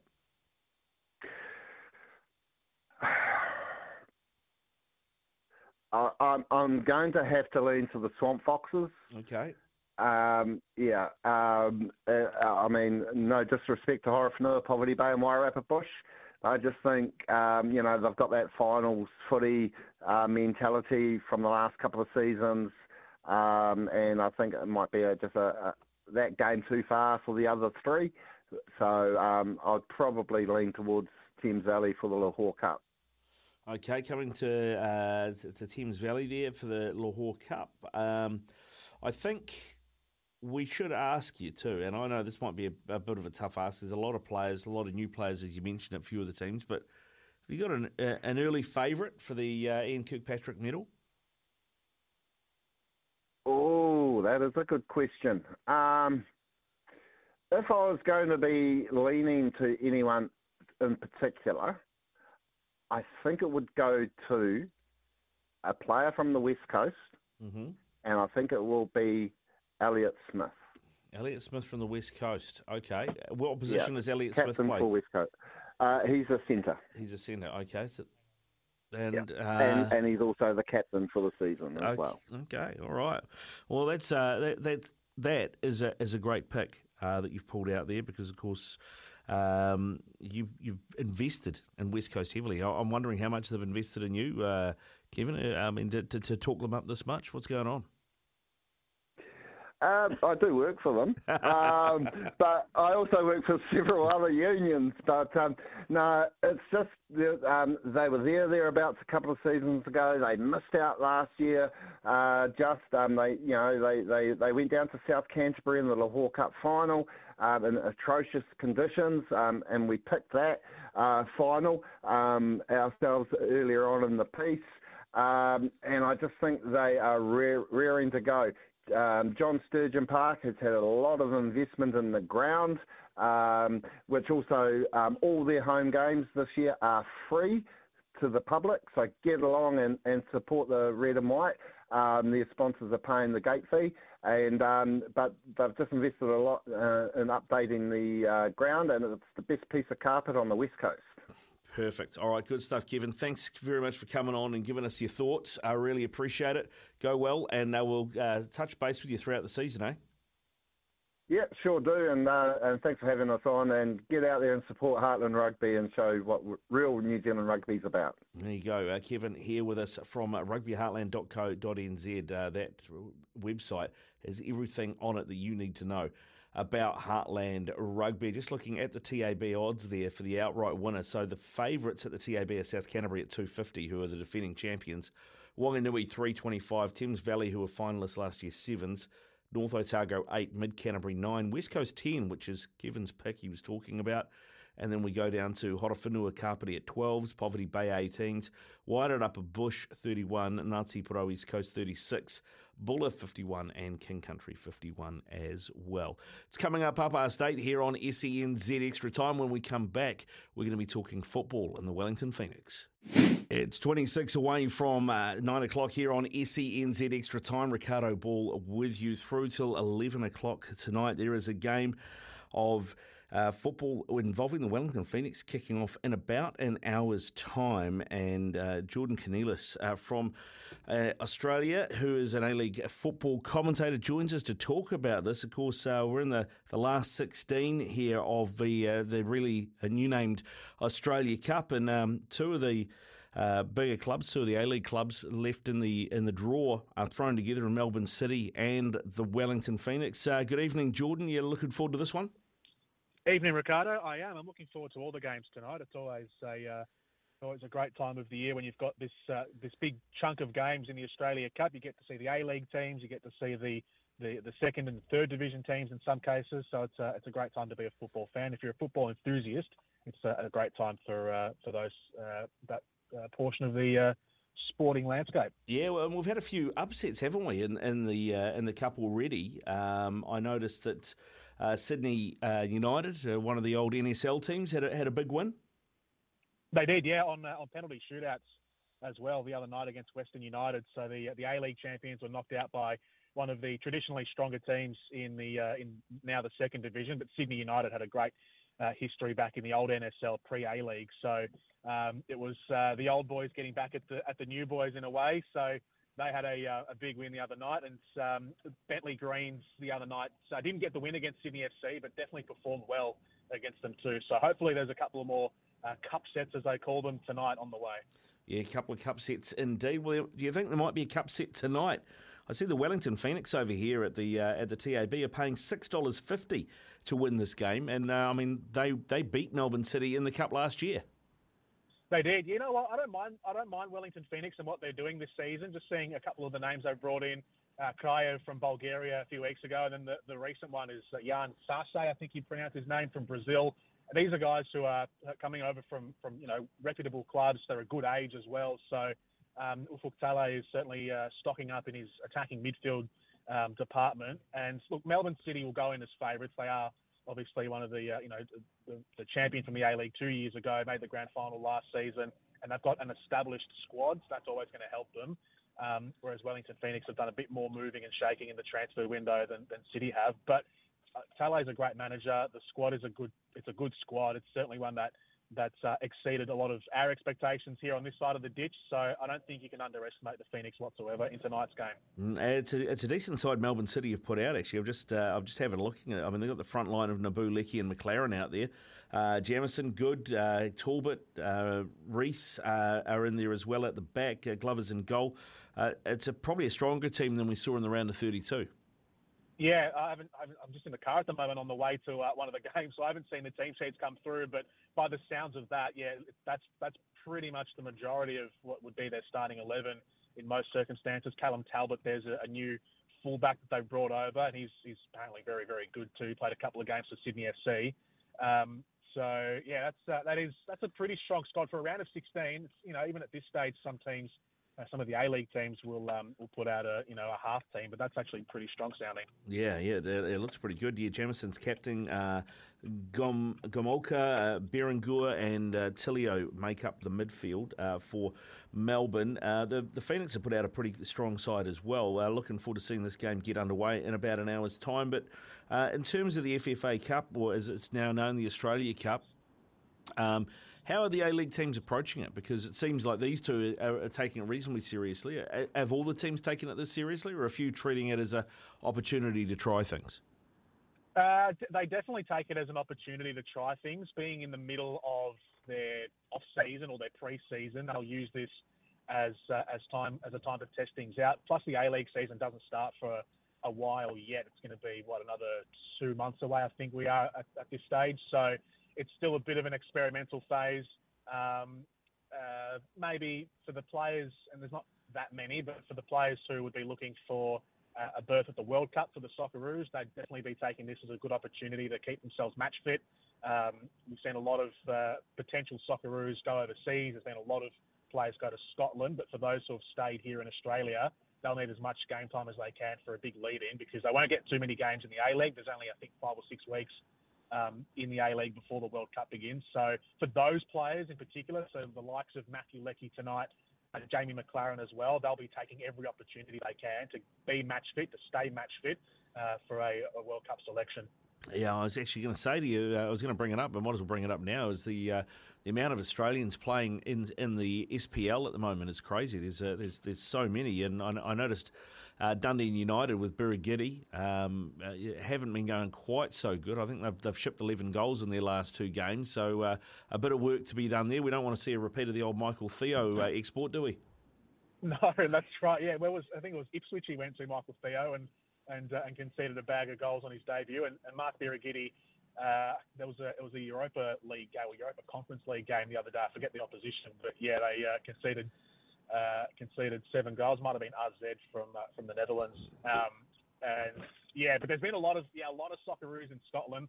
I reckon there's about there's almost one at every team just about, or, or maybe you know nine teams, which is the majority of the league. So there's a, a big um, there's been a big exodus to, to Scotland, but I think that's all very um, very sort of planned and calculated and, well done as well for those players to, get over to Europe. Um, but also that it's that help them give them as good an opportunity as they can to uh, to get match fit in a in a decent league uh, for the World Cup. Yeah, well, is of course uh, just signed up there too at, at Dundee United, mate. I'll just uh, uh, go through the, the, the squad for you for the Phoenix tonight, the starting eleven at least.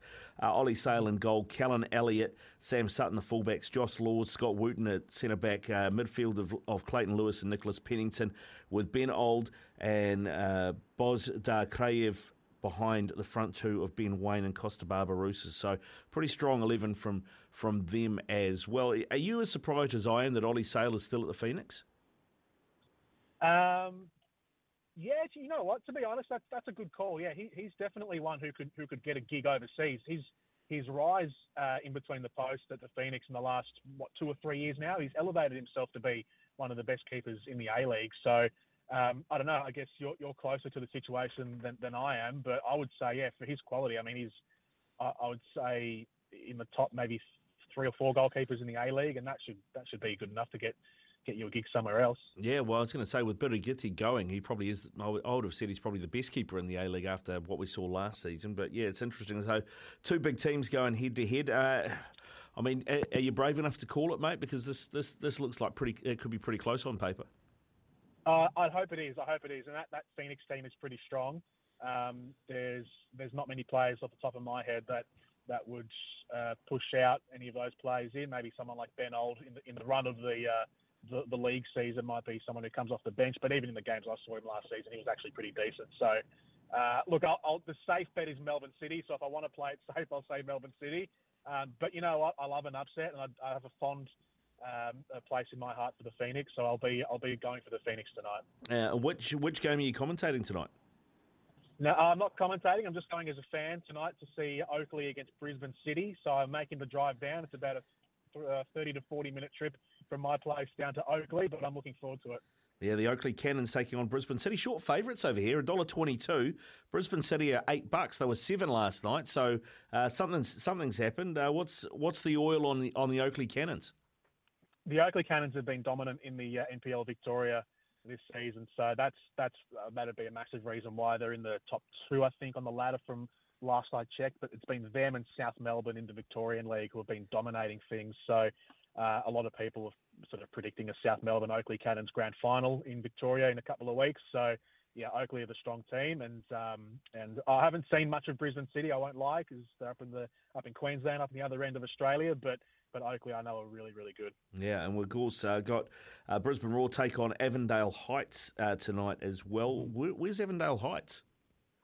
Avondale is in, uh, it's probably, what would I say, sort of northern outer suburbs of Melbourne. So um, they're within Melbourne. It's a suburb of Melbourne. Right. Um, but they are, as a team in the NPL Victoria competition, they've been one of the better teams in the last three or four seasons. They are a club that's had a, a good backing They've had a lot of uh, decent players from the A League who have come down to play in their squad in the last couple of seasons. This season in particular hasn't been as strong for them, but they are still in the uh, in the top five or six teams on the table. So, um, and playing up at Broadmeadows, they it's a, it's a very windy, uh, cold venue up there. So maybe the uh, the Brisbane Roar players might not be so acclimatised to those conditions, being from the sunny state. But uh, Avondale, I'd say that that could actually be that might be your best chance tonight for a second division team to beat a, uh, a first tier team. Yeah, they're paying five fifty uh, versus dollar forty four in that one. The draw at four fifty, and then got uh, Adelaide City take on Adelaide United. The uh, the derby of the city of churches. United short favourites at a dollar fifty seven. Adelaide City paying four eighty in the draw at four bucks. Uh, yeah, Adelaide City, another old team from uh, from NSL days. So aside from the old competition, a, former glory team. They were one of the uh, the great teams of the old generation of Australian football. And Adelaide United, I'm curious to see how they go this season. Uh, they made finals last season in the A League. Uh, and they've brought back a couple of uh, a couple of decent names. Ben Halloran comes back into the team. Not sure if he's in the starting eleven tonight, but he's one of the uh, one of the, the very good players uh, from the A League, and uh, might even be half a shout for as a bolster for the Socceroos team. But uh, yeah, I'd be tipping the uh, the Reds in that game tonight. Yeah, Adelaide United indeed. Actually, while you're talking uh, Victorian NPL teams, what are the Melbourne Knights doing these days? Melbourne Knights are floating around. They've had a couple of lean seasons. They've, uh, they've, they've well, back when I was covering the league more extensively, they were sort of mid-table to, to lower ends of the table a couple of years ago. They've had some good years of late, but uh, but this season hasn't been as dominant, but I think they might still. I think they are in the running for the finals at the moment, but they've had a financial issues in the club in the last couple of years. But I think they, they're getting back on their feet now and being more competitive. Yeah, they've, they haven't got Mark, Mark Viduka's not bankrolling them. Uh, I'm not sure. I think Mark Viduka's still uh, running a coffee shop over in Croatia somewhere. So I know he comes, he, he, flies in and out of Australia very quietly. Mark Viduka. He keeps a low profile, but maybe he's got some. Uh, I think he might have interest in Melbourne Knights. I know he keeps in touch with the club in, in various manners, yeah. to this day. Yeah, nice, good stuff. All right, Jordan. Hey, listen, we'll let you go, mate. I know you're. Uh, you, it sounds like you're getting close to getting to the ground, so we'll let you go and enjoy your football and get a beer in before kick off as well, mate. Thanks very much for your time. Appreciate it, Ricardo. Anytime. Cheers. Uh, there you go, uh, Jordan Cornelis, uh, one of the A League commentators from SEN over in Australia, talking uh, the FFA Cup or the Australia Cup as it's now called. Yeah, those four games will kick off in 43 minutes, and they are all streamed live on YouTube as well. If you want to go and find them, Melbourne City $1.36 favourites to beat the Wellington Phoenix, who are paying 6.50, 4.80 the draw in that one. Adelaide City, as I mentioned, 480 against the A League opponent Adelaide United. So a derby there. Uh, Adelaide United are $1.57 favourite. The draw at fours and Adelaide City at $4.80 at the TAB. Avondale Heights uh, in North Melbourne there, 550 to beat the Brisbane Roar at $1.44 with the draw at $4.50. And then the Oakleigh Cannons, where Jordan's off to paying $1.25 to beat Brisbane City, who are paying 8 bucks and the draw is $5.50. And those teams are out, yep, for uh, Phoenix fans, if you want to have a look, uh, the teams are out, and uh, that Phoenix team that they have put out is a pretty strong looking uh, starting 11. Ollie Sail in goal, Callan Elliott, Josh Laws, uh, Scott Wootton, and Sam Sutton as the back line. Clayton Lewis and Nicholas Pennington are the holding midfielders. The attacking midfielders are Ben Old and Bozhidar Kraev, the new Bulgarian international signing. Ben Waine and Kosta Barbarouses are up front. On the bench, Alex Paulsen is the reserve keeper, then Finn Surman, Oskar van Hattum, Yan Sasse, who is the new Brazilian winger that they've just signed, Jackson Manuel, uh, Noah uh, and uh, Riley Bidois uh, fill out the bench. So a few of the academy players on the bench for the Nix tonight for that game kicking off at 9.30. It is uh, 12 away from 9 here on SENZ. It's 8 away from 9 here on SENZ Extra Time. Ricardo Paul with you through till 11 o'clock this evening. I uh, just had the final whistle in the uh, Wednesday night NPC match. Otago getting the win over Hawke's Bay. Uh, 18 to 13, the final score.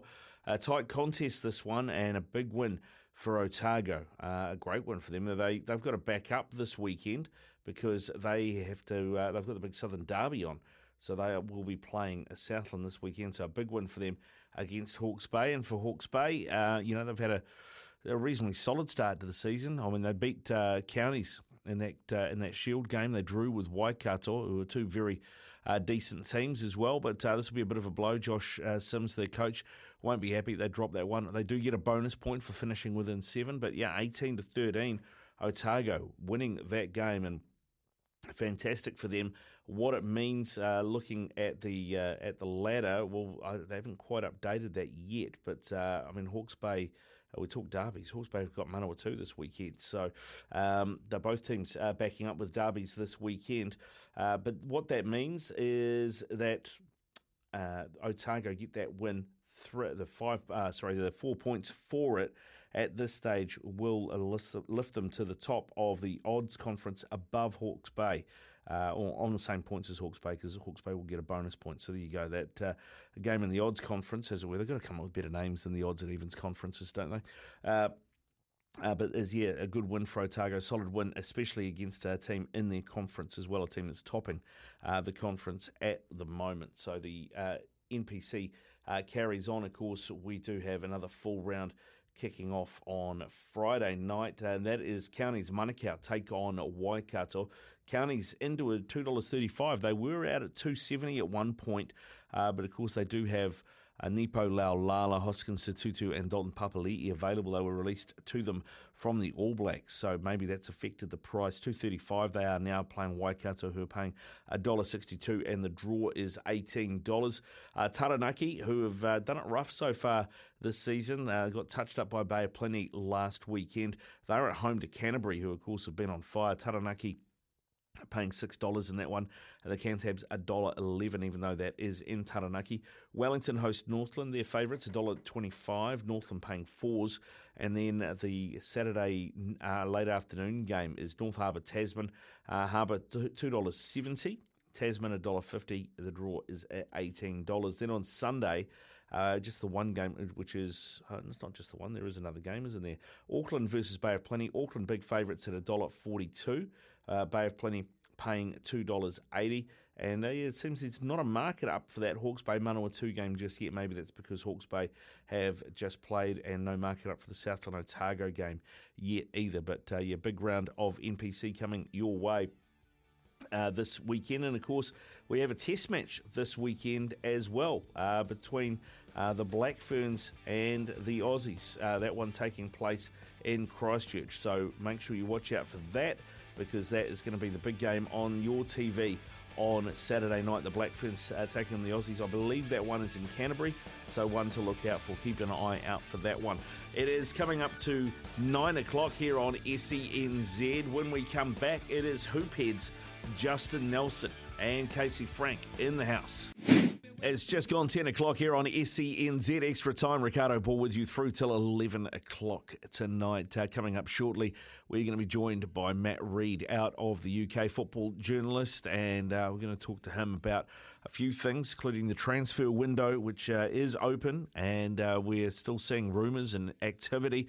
Another two weeks of this before that all settles down. You can concentrate on your football. Uh, we'll talk Everton, we'll talk United, we'll talk Darwin Núñez the new Liverpool signing, as well as amongst other things. Uh, now, I did mention earlier in the evening the Wellington Phoenix are playing in the Australian Cup. Uh, they are playing Melbourne City who, uh, of course, they knocked out last season, uh, but uh, one of the big boys in the league. And currently, uh, they lead Melbourne City 1 0. A Kosta Barbarouses goal giving them the lead after 19 minutes. We'll keep you up to date with that as the game progresses. But joining us now uh, to talk football from the UK is Matt Reid. G'day, Matt. How are you? I'm very well, thanks, mate. How are you? Yeah, good, thanks, mate. Uh, I think uh, considering, good considering, should we say, as a Manchester United fan at this stage of the season, nothing is easy. No, no, absolutely. Well, I was going to say it makes a change, but it doesn't, does it? Because it's years and years and years of this now. Um, you're you're you're you're in that position that a lot of people were saying, well, you know, big change of manager, and you know, look what happened to. Uh, to Liverpool after they uh, they had ended their run of title wins and um, and it all went wrong and they didn't win for a couple of seasons and, and that's where United are now, I'm afraid.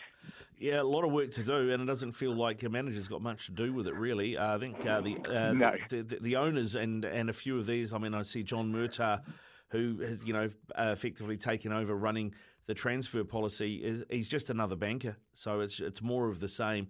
Uh, blokes who don't even know how to play football manager on the PC, let alone do it in real life, uh, running the transfer business. It's uh, it's horrible to watch. Yeah, yeah, I, I do, and you know, with my um, my non um, anti-United hat taken off. I'm not anti-United in the slightest. I'm strictly impartial. But I grew up at a time when, in the playground, um, and I grew up in Norfolk. Um, probably half of the children in the playground were Manchester United fans, but they were very much part-time Manchester United fans. They're not engaged in the way that you are, Rick. It was it was a uh, it was a continual grind as a non-Manchester United fan to uh, to just watch year after year Manchester United winning the title, and that's that's what happened in the 90s and noughties. Um, it's now a, a, very different time, and I and I, I do truly feel for Manchester United fans because there is a, a huge hardcore, best supported team in the country without a question, um, who are pulling their hair out at the fact that the club is being run as a business uh, and it's being run to make money and to be asset stripped um, and repeatedly year after year with extra funds being taken out of the club.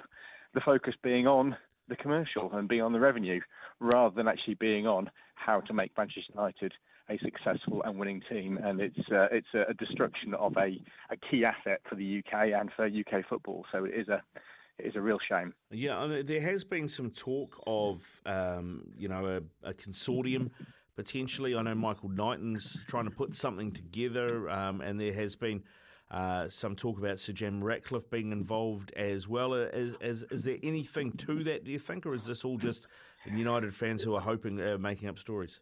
Uh, there's, there, there, there, are definite um, legitimate quotes coming out from key and very wealthy figures, but they're quotes that have been generated by um, by good reporters uh, asking questions at junkets and at uh, and at uh, media opportunities for their businesses, uh, and kind of connecting two things together and creating a situation out of it. I, I, the issue at the moment is that Man, the, the, owners of Manchester United, the Glazer family, have no interest in selling. Now that could change if there is a significant drop off in um, in commercial um, turnover and in, in, in revenue generated by the club by ticket sales, TV rights, long term, etc. That's quite a long term thing, but there are plans for the Liverpool match for non-attendance, and these these uh, these protests have been have been in place um, in the past, and they've really come to being 5,000, 10,000 fans. The real the real hardcore of uh, anti-Glazer protesters, um, you know, putting their money where their mouth is or putting their feet where their mouths are and, and not attending or from standing outside the, the ground or from a green green and gold protest, etc. But the numbers haven't been great enough. The the because of the, the poor start to the season, because of getting getting drubbed by one of the lowest funded but best well run clubs in the country in uh, in Brentford, and to be fair, Brighton are in a fairly similar position to them um, as far as being really well run and uh, not particularly um, like you know, funded in a, in a big way, outperforming themselves. Um, there, there, is a growing momentum, and uh, I think that this protest is getting much more attention now from the national press, um, it's, but it's also from fans groups and from um, the wider Manchester United audience rather than the real hardcore Stretford enders. Mm. So I, I, think there's a really good chance that the stadium could be 20, 30,000 people short of what it should be for the Liverpool match, which is one of the standout matches of the season. And potentially there could be a picket line created all the way around Old Trafford, which in that situation, the tourist fans, the uh, the people who aren't uh, aren't engaged in, in the in the bigger um, project of Manchester United, who are there for seeing a club who they love, but maybe only go and see them once or twice a season. They'll be fully aware of the situation, and if a picket line is formed around this around the, the ground, with uh, I'm not suggesting there should be aggression, but with the kind of like the uh, uncomfortable atmosphere that that brings and the, the, the feeling of like malevolence, then that could potentially put off a lot of people from going into the ground. And even though they bought their tickets, it could lead to a lot of empty seats. So this is this is where the power lies with the fans. The fans need to be um, draining money from the club and from showing that, that revenue will be reducing, and that's that's the way to, to create a change because that's what drives the Glazer family. Now I know that uh, against the, the, the last game of the preseason against Rayo Vallecano, they uh, protested. Uh, across the front of the superstore, so no one could get in, and yeah. they, uh, end up having to shut the superstore. Uh, uh, I, I, would imagine that that is the sort of thing that's going to get attention. I, I saw John Smith, who's a football agent, talking on Talk Sport the other day, he suggested that uh, he thinks the Glazers will probably sell within the next two years, and that there's um, a bunch of different suitors lined up who, who, who are interested in buying it. But his point was there's six Glazer siblings, and that's part of the problem is trying to get them all to agree on anything. Yeah, yeah. Well, that is definitely part of it. Um, there is a there isn't there isn't just the, the, the, one dominant Malcolm Glazer. There are there are a lot of people who are involved in the ownership and in the profiteering from Manchester United, um, and it's very hard. I mean, the more as you as you probably know from working in, in larger and smaller businesses, the, the, the bigger the organisation, the more people you have to go through to get approval for things to go on, and the slower it, it takes to get things done. But the the, the the long and short of it is, if you if you have enough money being offered to uh, the Glazer family, and they can and and enough hassle on the other side of it from retaining their assets, that's what's going to create the sale situation. So if uh, if a Jim Ratcliffe, who is worth billions and billions and billions, um, is is going to come in and is going to offer serious money to purchase the uh, purchase um, United, and it'll be the equivalent of taking 20, 30 years to be uh, to be making that money out of the continual asset stripping and all the rest of it then then that will be the driver for the sale. But it's going to need to be an enormous offer for a club which is really really struggling. The alternative, of course, is um, Manchester United um, being relegated at the end of the season. That's mm. uh, the the alternative driver, and it's extremely unlikely because there are seven or eight very weak clubs at the moment in the Premier League um, who are who are probably going to be a good a good 10, 10 points short of the of the top 10 to 12 teams because there is this big divide in in um, the level of and the quality of management and the level of performance of these teams.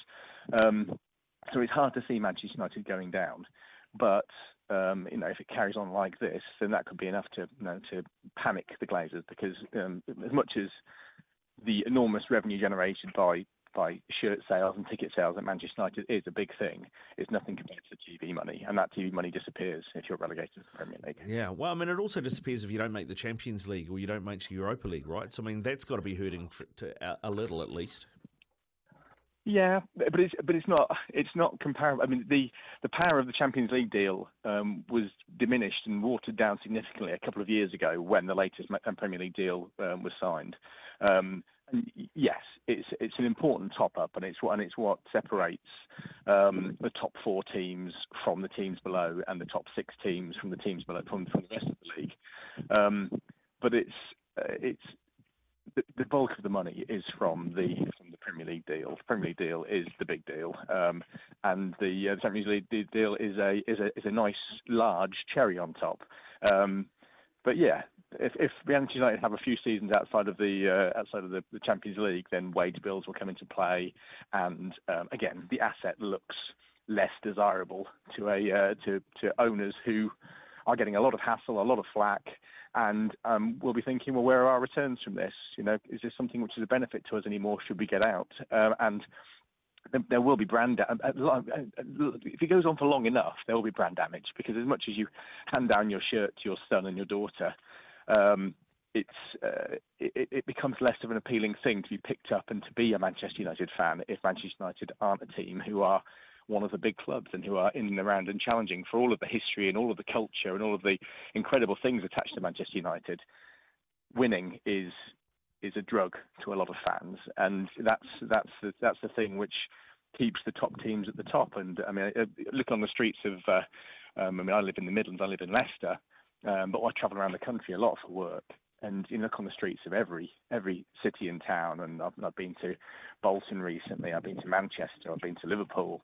Uh, I've been to London, and there are a heck of a lot more Liverpool shirts on the streets now than there were 15 years ago, when there were very very few, because Liverpool are a, a remarkable success story, and all of their all of the tales of the past and the the enormity of their successes are being spoken about again, and they're being spoken about as winners.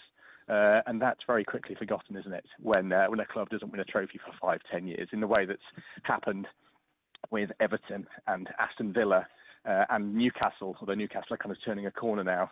So, uh, yeah, yeah, it's a it's a, a time of a time of, of change potentially for Manchester United, and that could be a good thing. The Liverpool match uh, on Monday with attendance or non-attendance, I think, will be absolutely key. Yeah, it's going to be interesting to see what happens there. It's been uh, I see a few people have tongue-in-cheek billed it a relegation battle, uh, third round of the uh, of the Premier League. Of course, Liverpool have started with two draws against a Fulham team who are I think odds on to be uh, relegated. I think they were the the, the favourite to be relegated at the start of the season. They drew yeah. with them uh, and then drew with Palace as well, who, of course, last time they played, I think Liverpool won 7 0. So uh, not all going well. And, and Darwin Núñez as well with that headbutt on Anderson.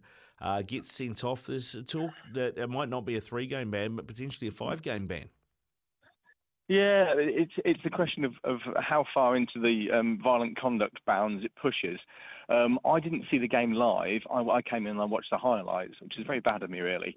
Um, but uh, but having having watched it back and and I, I was listening to it as it happened because um, I was travelling and I I expected it to be um, uh, much more of a how am I going to put this delicately um, much more of a throw your head back and um, and you know, catch somebody you know on the bridge of the nose kind of headbutt. It wasn't quite like that um, from the way, but the, the, way it was described it made, made it seem like that. And um, there actually has been a bit of a change of uh, of tone admittedly, majority from uh, from uh, Liverpool-based reporters, David Maddock at the uh, at the Mirror, being a being a leading voice, um, about uh, about how uh, about how, how, it wasn't that bad. I mean, the fact is, it was a headbutt. Um, and if you headbutt somebody, I mean, it, it, it, doesn't matter if the player goes down and rolls around. It doesn't matter if there's blood. It doesn't matter this, this, and that. It, it's the act of headbutting somebody. Um, so there, there is being a review, and there'll be a, there, there are questions being asked about whether it will go from being the three-game ban for the red card, or um, and, or it will be increased because of the severity of the incident. Because mm. um, he didn't headbutt him once, strong... he headbutted him twice, right? He he he, he, he, he tried to he, tried to yeah. He did try. He did try. It was the first one was a was a was a, a slightly more innocuous backward type type um, headbutt attempt. Um, I mean, you use the word we use the word headbutt, and it does paint a kind of picture. It's well worth watching, but please watch it at full speed. Don't watch it on the slow mo because mm. I think this is where there's been a distortion from a lot of Liverpool supporters groups trying to suggest that it's not that bad. Uh, watch it at full speed. It's a headbutt. There's no question about it. Watch it at slow speed, and it, it looks like he's almost missed his missed his face when he's trying to headbutt him. He kind of catches him below the chin. Um, but it doesn't change the fact this is uh, an extremely aggressive act, and uh, and it's something which is not going to be welcomed by um, by the Premier League. And officiating will be there will, there will be there will be meetings, um, you know, behind closed doors, and um, we expect to be hearing about it from before the end of the week about the uh, about the length of the ban. Yeah. Um, it, it's it, it, continues a bit of a, a bit of a tone about the challenges of adjustment of Argentinian and Uruguayan play- players who are among the most feisty, um, who uh, are involved in football, uh, and um, who, who stand up for themselves. Let's put it that way. Um, going back to the days of Gabriel Heinze at, um, at Manchester United uh, in his in his first season. Um, with some very suspect tackling, and then moving on to uh, Luis Suarez, obviously with his long career of controversial moments, uh, and you know there, there, were countless examples of um, of suspect and slightly too aggressive um, play and uh, responses to being basically being jostled and shoved around by defenders uh, or by your opposite man. And uh, it's going to be a very steep learning curve for Núñez. I suspect if he does only get a three match ban, there's a very good chance that Klopp will not put him back in automatically because it is such a naive thing to do and it's so incredibly unhelpful to his team for him to show that lack of control in the way that he did. He didn't. He hadn't played particularly well. Was undoubtedly wound up by missing a couple of good chances on his home debut. All the excitement built up and attached to that. Um, but you know, this, this he's not he's not 18 years old. You know, this isn't this isn't his first like you know professional match, and it's not even his debut for Liverpool because he's played in the away match. It's uh, it's shows a lack of control and a lack of understanding about how to handle yourself mm. at the top level. I know when I say top level, he's played in Portugal and he's scored lots of goals. Um, but this is you know, the the Premier League of Premier Leagues. This is the top league in the world, and there are some very clever and wily defenders.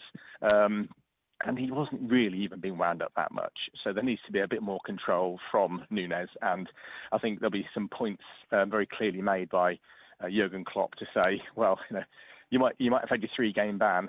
I think maybe you'll miss another one now because you're not you're not deserving of coming back into the team. So you let us down so badly with what you did against Crystal Palace when we should have been winning. Mm, yeah, it's interesting to see how that is going to play out. Of course, I, I, did like it. He's already, you know, like Luis Suarez got Chewy Suarez. He's already been dubbed Angry Carroll instead of Andy Carroll. I, I see because they've got similar haircuts. So uh, yeah, this might stay with him, and I, I wouldn't be surprised if uh, opposition fans think, "Oh, here's a bloke we can wind up and, and, and target him."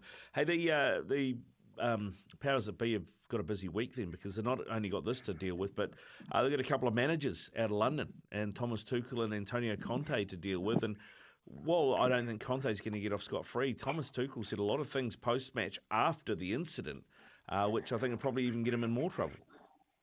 Yeah, yeah, absolutely. Um, so Tuchel spoke about the uh, about the officiating.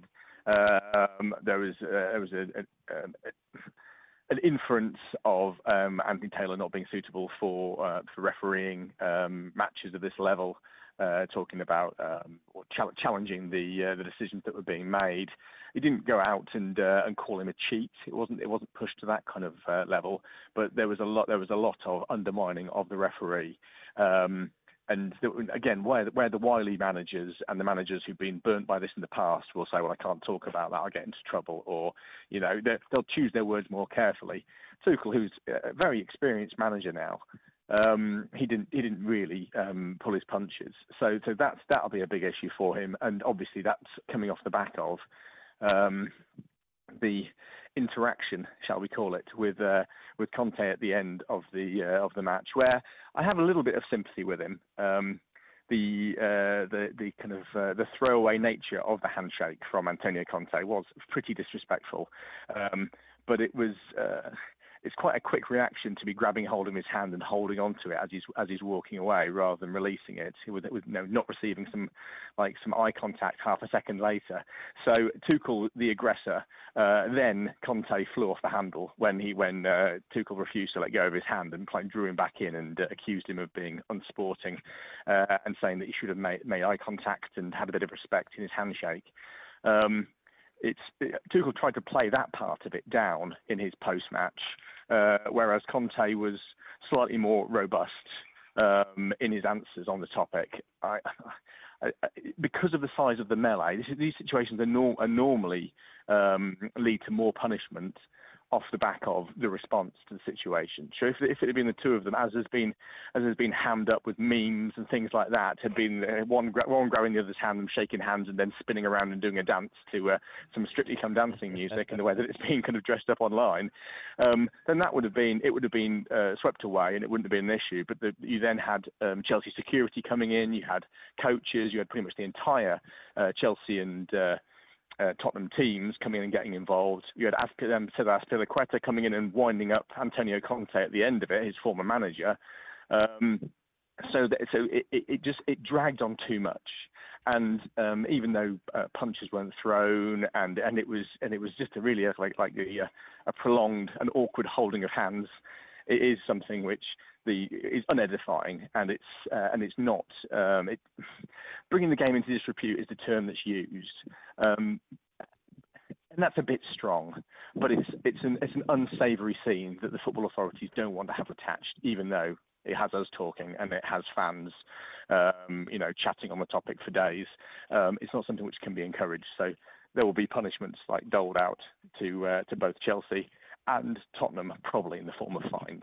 Yeah, fines uh, for failing to control their managers rather than their players, uh, and and probably uh, reasonably I don't know lengthy, but I would say more than one game touchline bans for both of them as well off the back of uh, yeah because you had the halftime thing as well.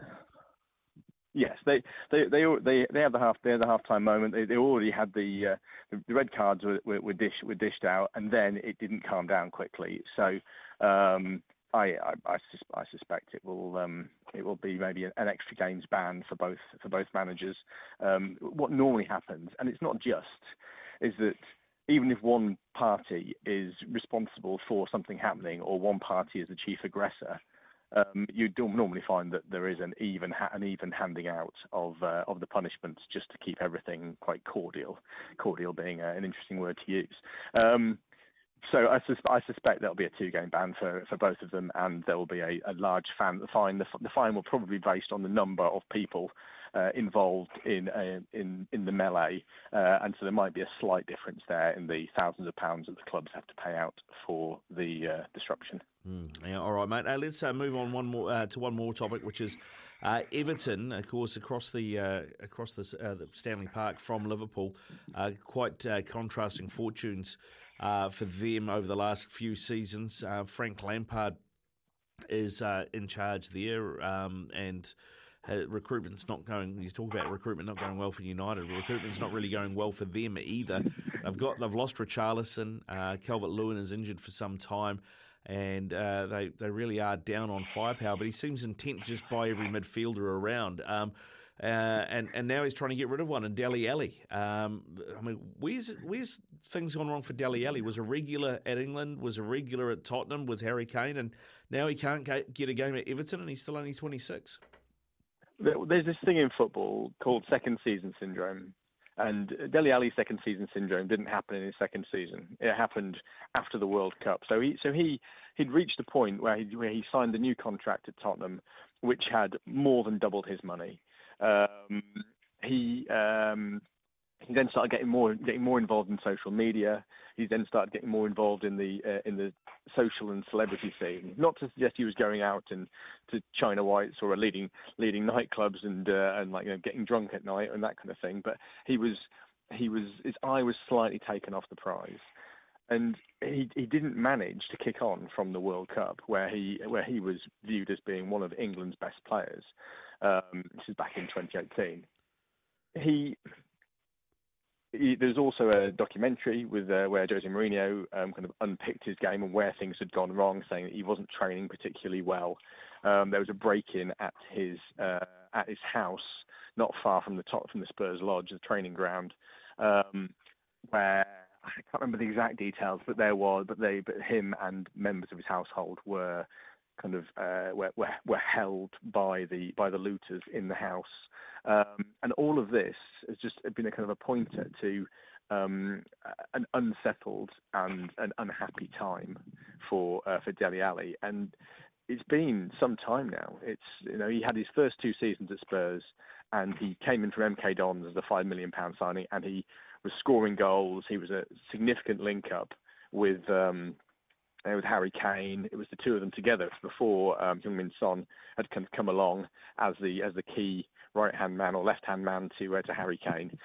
And he was a star. He was an absolute star of that team. And Tottenham were a top four um, team at the time, reaching Champions League finals uh, a little bit later, etc. It's just it's gone wrong over the last couple of years, and uh, for multiple reasons. But his his his eye has been taken off the prize. Money has become a, a bigger player, and this is what so often happens with young players.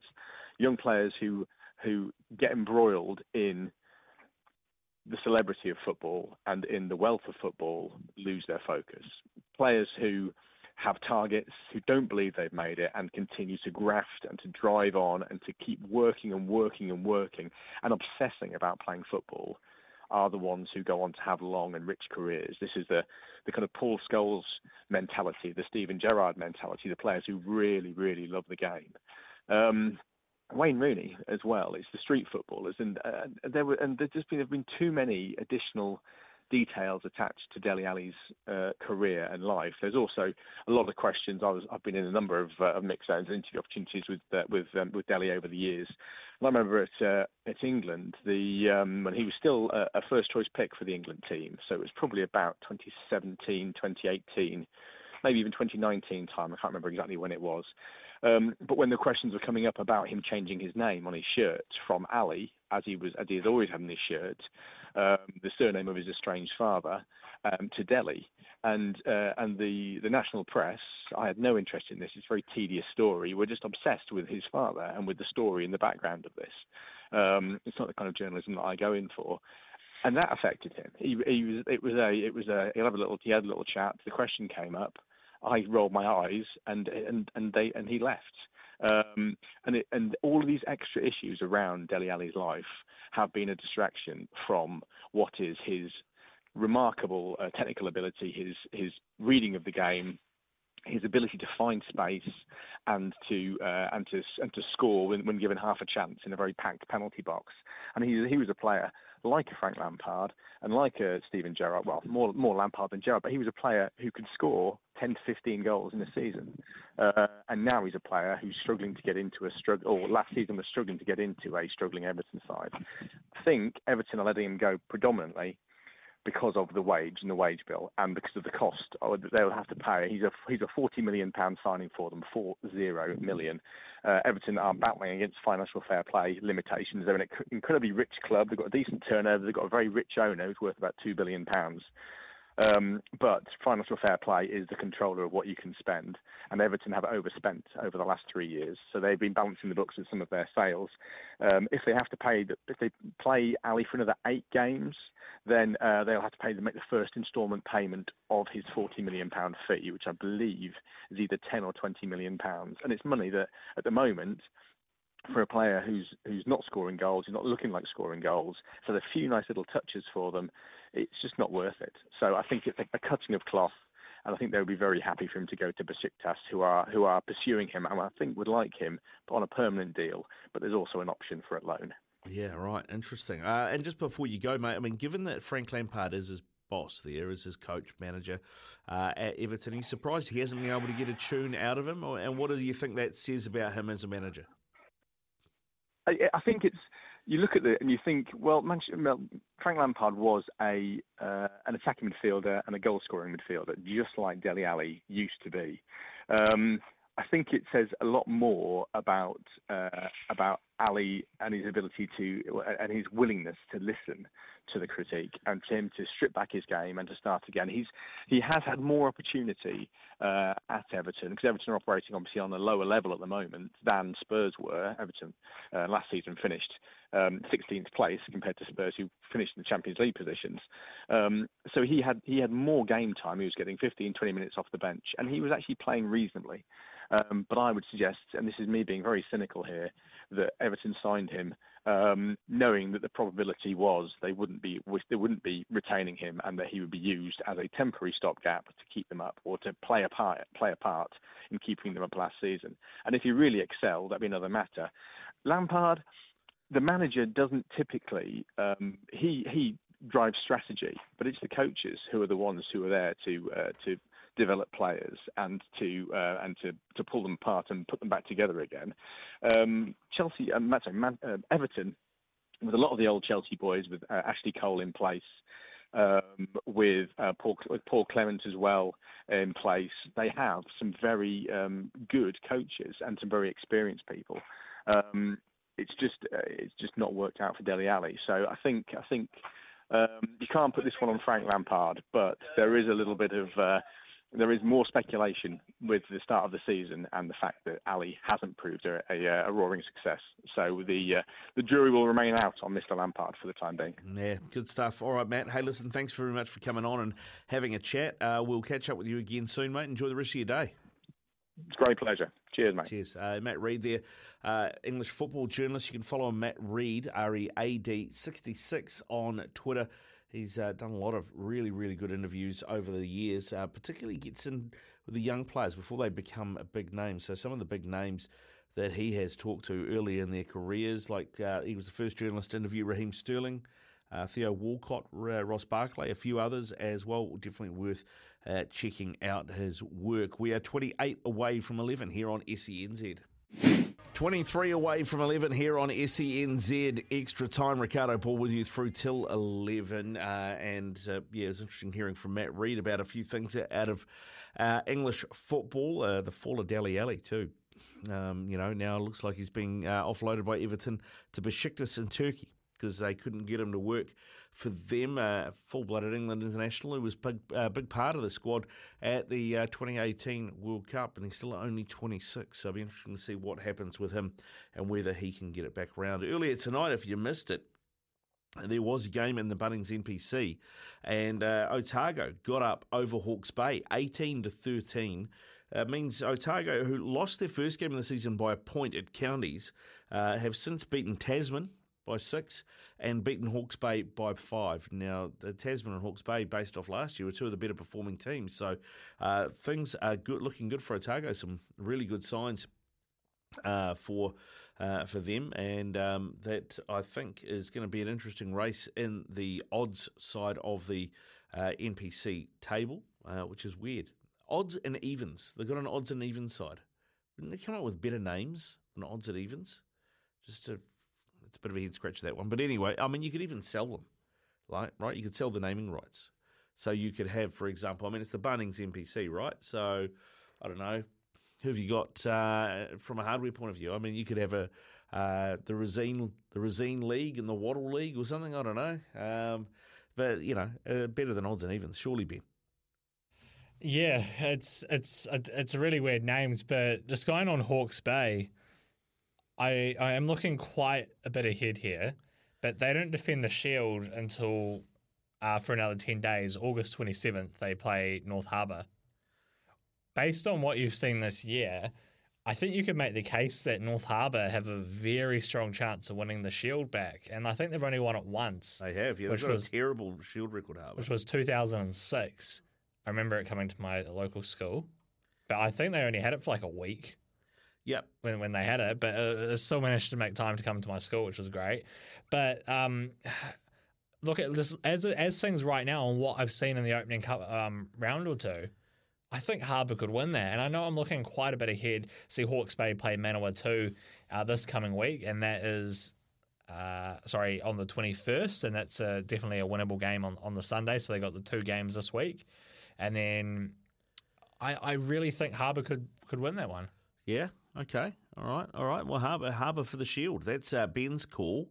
Uh, they do have Manawatu in between, you said, eh, Hawke's Bay, and that's a derby. on but- Sunday, yeah. Yeah, but Manawatu have been poo this season. They've conceded like 60 points just about every time out, I think. Yeah, well, it could it could it could give uh, Hawke's Bay that bit of confidence they need, but I'm purely just going off based on what I've seen. I think many people felt Hawke's Bay uh, would be pushing for the title, if not winning the title. You know, you just just look at the depth of the squad they've got, and I think they've been a little bit under par this year mm. so yeah. far. And I know certainly early rounds.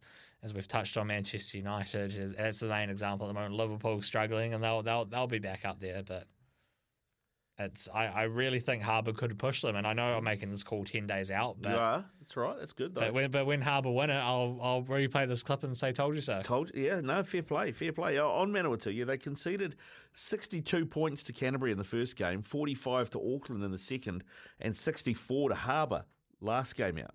So defence is optional, obviously, uh, there at the moment. So not going great. So you'd think Hawke's Bay would win that and win that comfortably. But uh, yeah, Harbour, I mean, they haven't had a a bad season at all. I mean, they had that big win against Manawatu. I don't know how much you can take out of that, given what we've seen from Manawatu so far this season. They lost by 10 points to Auckland, uh, though, so uh, they have. But that was their first game, and it's always a tough game, your local derby, particularly against a strong province like Auckland. But uh, interesting to see how they go. So mm, two games in, a one big win and one close loss against a uh, top side, North Harbour. What do you reckon? Any chance in ten days that they are lifting the shield like Ben thinks? Uh, you can give us a call 0800 150 811, 0800 150 811 or 8833 is the Temper Bedpost text machine. Uh, Michael has texted through. Uh, Joe Schmidt, what role for the All Blacks? Well, um, according to what Ian Foster said earlier today, he was originally going to be an independent selector replacing Grant Fox, but now, uh, since beginning the Irish series, he has been part of the coaching setup. Uh, now he'll work basically on uh, in, in the video room doing analysis and also alongside Ian Foster working on tactics. So that's what his role is going to be. Michael, thanks for your text. Uh, and on that, yeah, the uh, the Ian Foster we're sticking with him from New Zealand Rugby. It was a weird one for me. I don't know. I, I, think thought it was the wrong appointment to start with. Thought it was wrong to re-sign him when they did, and I think they're wrong again now. Um, but what do you think? Can you hear from you?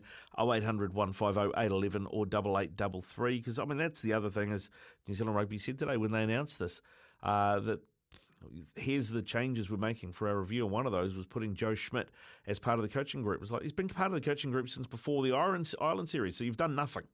Basically, you've taken all this time to do nothing. You held a press conference on Sunday to tell us you weren't making any decisions till later in the week, and then you've waited later in the week and you've made no decision. That's effectively what's happened, Ben. I kind of always think back to what Hamish Bidwell was touching on on Monday, and he said the media have seen this for a, lo- a lo- a few years with New Zealand rugby, Mm. and now the public are kind of starting to realise this. Okay, this is what they have to deal with, and I'm a bit in the same boat. Like, it's not necessarily that I am jumping up and down saying I want Scott Robertson in the job. It's more the fact uh, I feel that the wrong decision was made appointing Ian Foster. I look at success previously as a head coach. I think Razor, he's had success everywhere he's gone. He's worked his way up the ranks over the last 10 years, under 20s, Canterbury, NPC, Crusaders. Everywhere he's gone, he's had success. And you look at Ian Foster's record as a head coach, not as pretty. And I, I really felt that was a contributing factor. And when you're not even completed your second full season as the head coach and you're already making changes to that coaching setup, which we were told was a, a, a, key factor in it, and bringing in, as you said earlier, two guys that were meant to be part of Razor's coaching stuff when he initially made his proposal. It is a really bad look, but as you say, it's kind of you kind of feel like they they probably some of them probably did want to make a change, but I feel probably some of these guys felt we can't make the change because they, they don't, as it's been touched on time and time again, they don't want to admit they're wrong. And no. Look, we're, we're sick of it's really annoying talking about. I think everyone's heard every different possible angle and talking about it. Unfortunately, the more the public want to talk about it, the more they're going to hear about it. And, that, and that's just how it is at the end of the day. Hopefully, now that all this chat will start dying down, but look, rugby will be back on next week, Argentina and Christchurch if the All Blacks don't play well there, even if they win and don't play well, everyone's going to start. These questions are going to keep coming. They're going to keep happening, especially when it comes to playing the Wallabies and trying to defend for the Bledisloe Cup. Yeah. If the All Blacks do not play well on those, people are really these conversations are just going to keep going. So the All Blacks have to try continue emulating what they did on the weekend. They have to they have to keep to that standard because you could almost argue that that was the performance which saved Foster, even though on aggregate across the two tests, I think the Springboks still came out on top. Yeah, I think you're right, and I and I think uh, we talked about it earlier. Um, uh, you know that that Boks team in the second test, as good as it was, that to win that, that wasn't the strongest Boks team they made changes. Um, and I'm not suggesting that they did that to save Ian Foster's job, thinking we're way better off if he's still in Have charge. We've got a conspiracy now. The, well, the, I'm not, Springboks. the Springboks. I just said I'm not saying that they did this because it means he would stay in charge, but uh, it certainly, I think, helped uh, the All Blacks out with the changes that the South Africans uh, made. I think you're onto something. I think you're onto something. You might be, maybe. Uh, this text has come through. No a name on it, please do chuck your name on it so we can give you a shout out when you text through on double eight double three. But when you have the backing of the board, it's not a good sign. Well, yeah, when it gets to the point that the board are having to come out and say things, uh, you know th- things aren't going well uh, on the field. Yeah, keep them coming through. Double eight double three. This is SENZ extra time here through to 11, 14 away at the moment. Sometimes needing new tyres can catch us by surprise. That's why Tyre Power gives you the power of zip pay and zip money. You can get what you need now, get back on the road safely, and pay for it later. Terms and conditions apply. So visit tyrepower.com.au or call 13 21 91.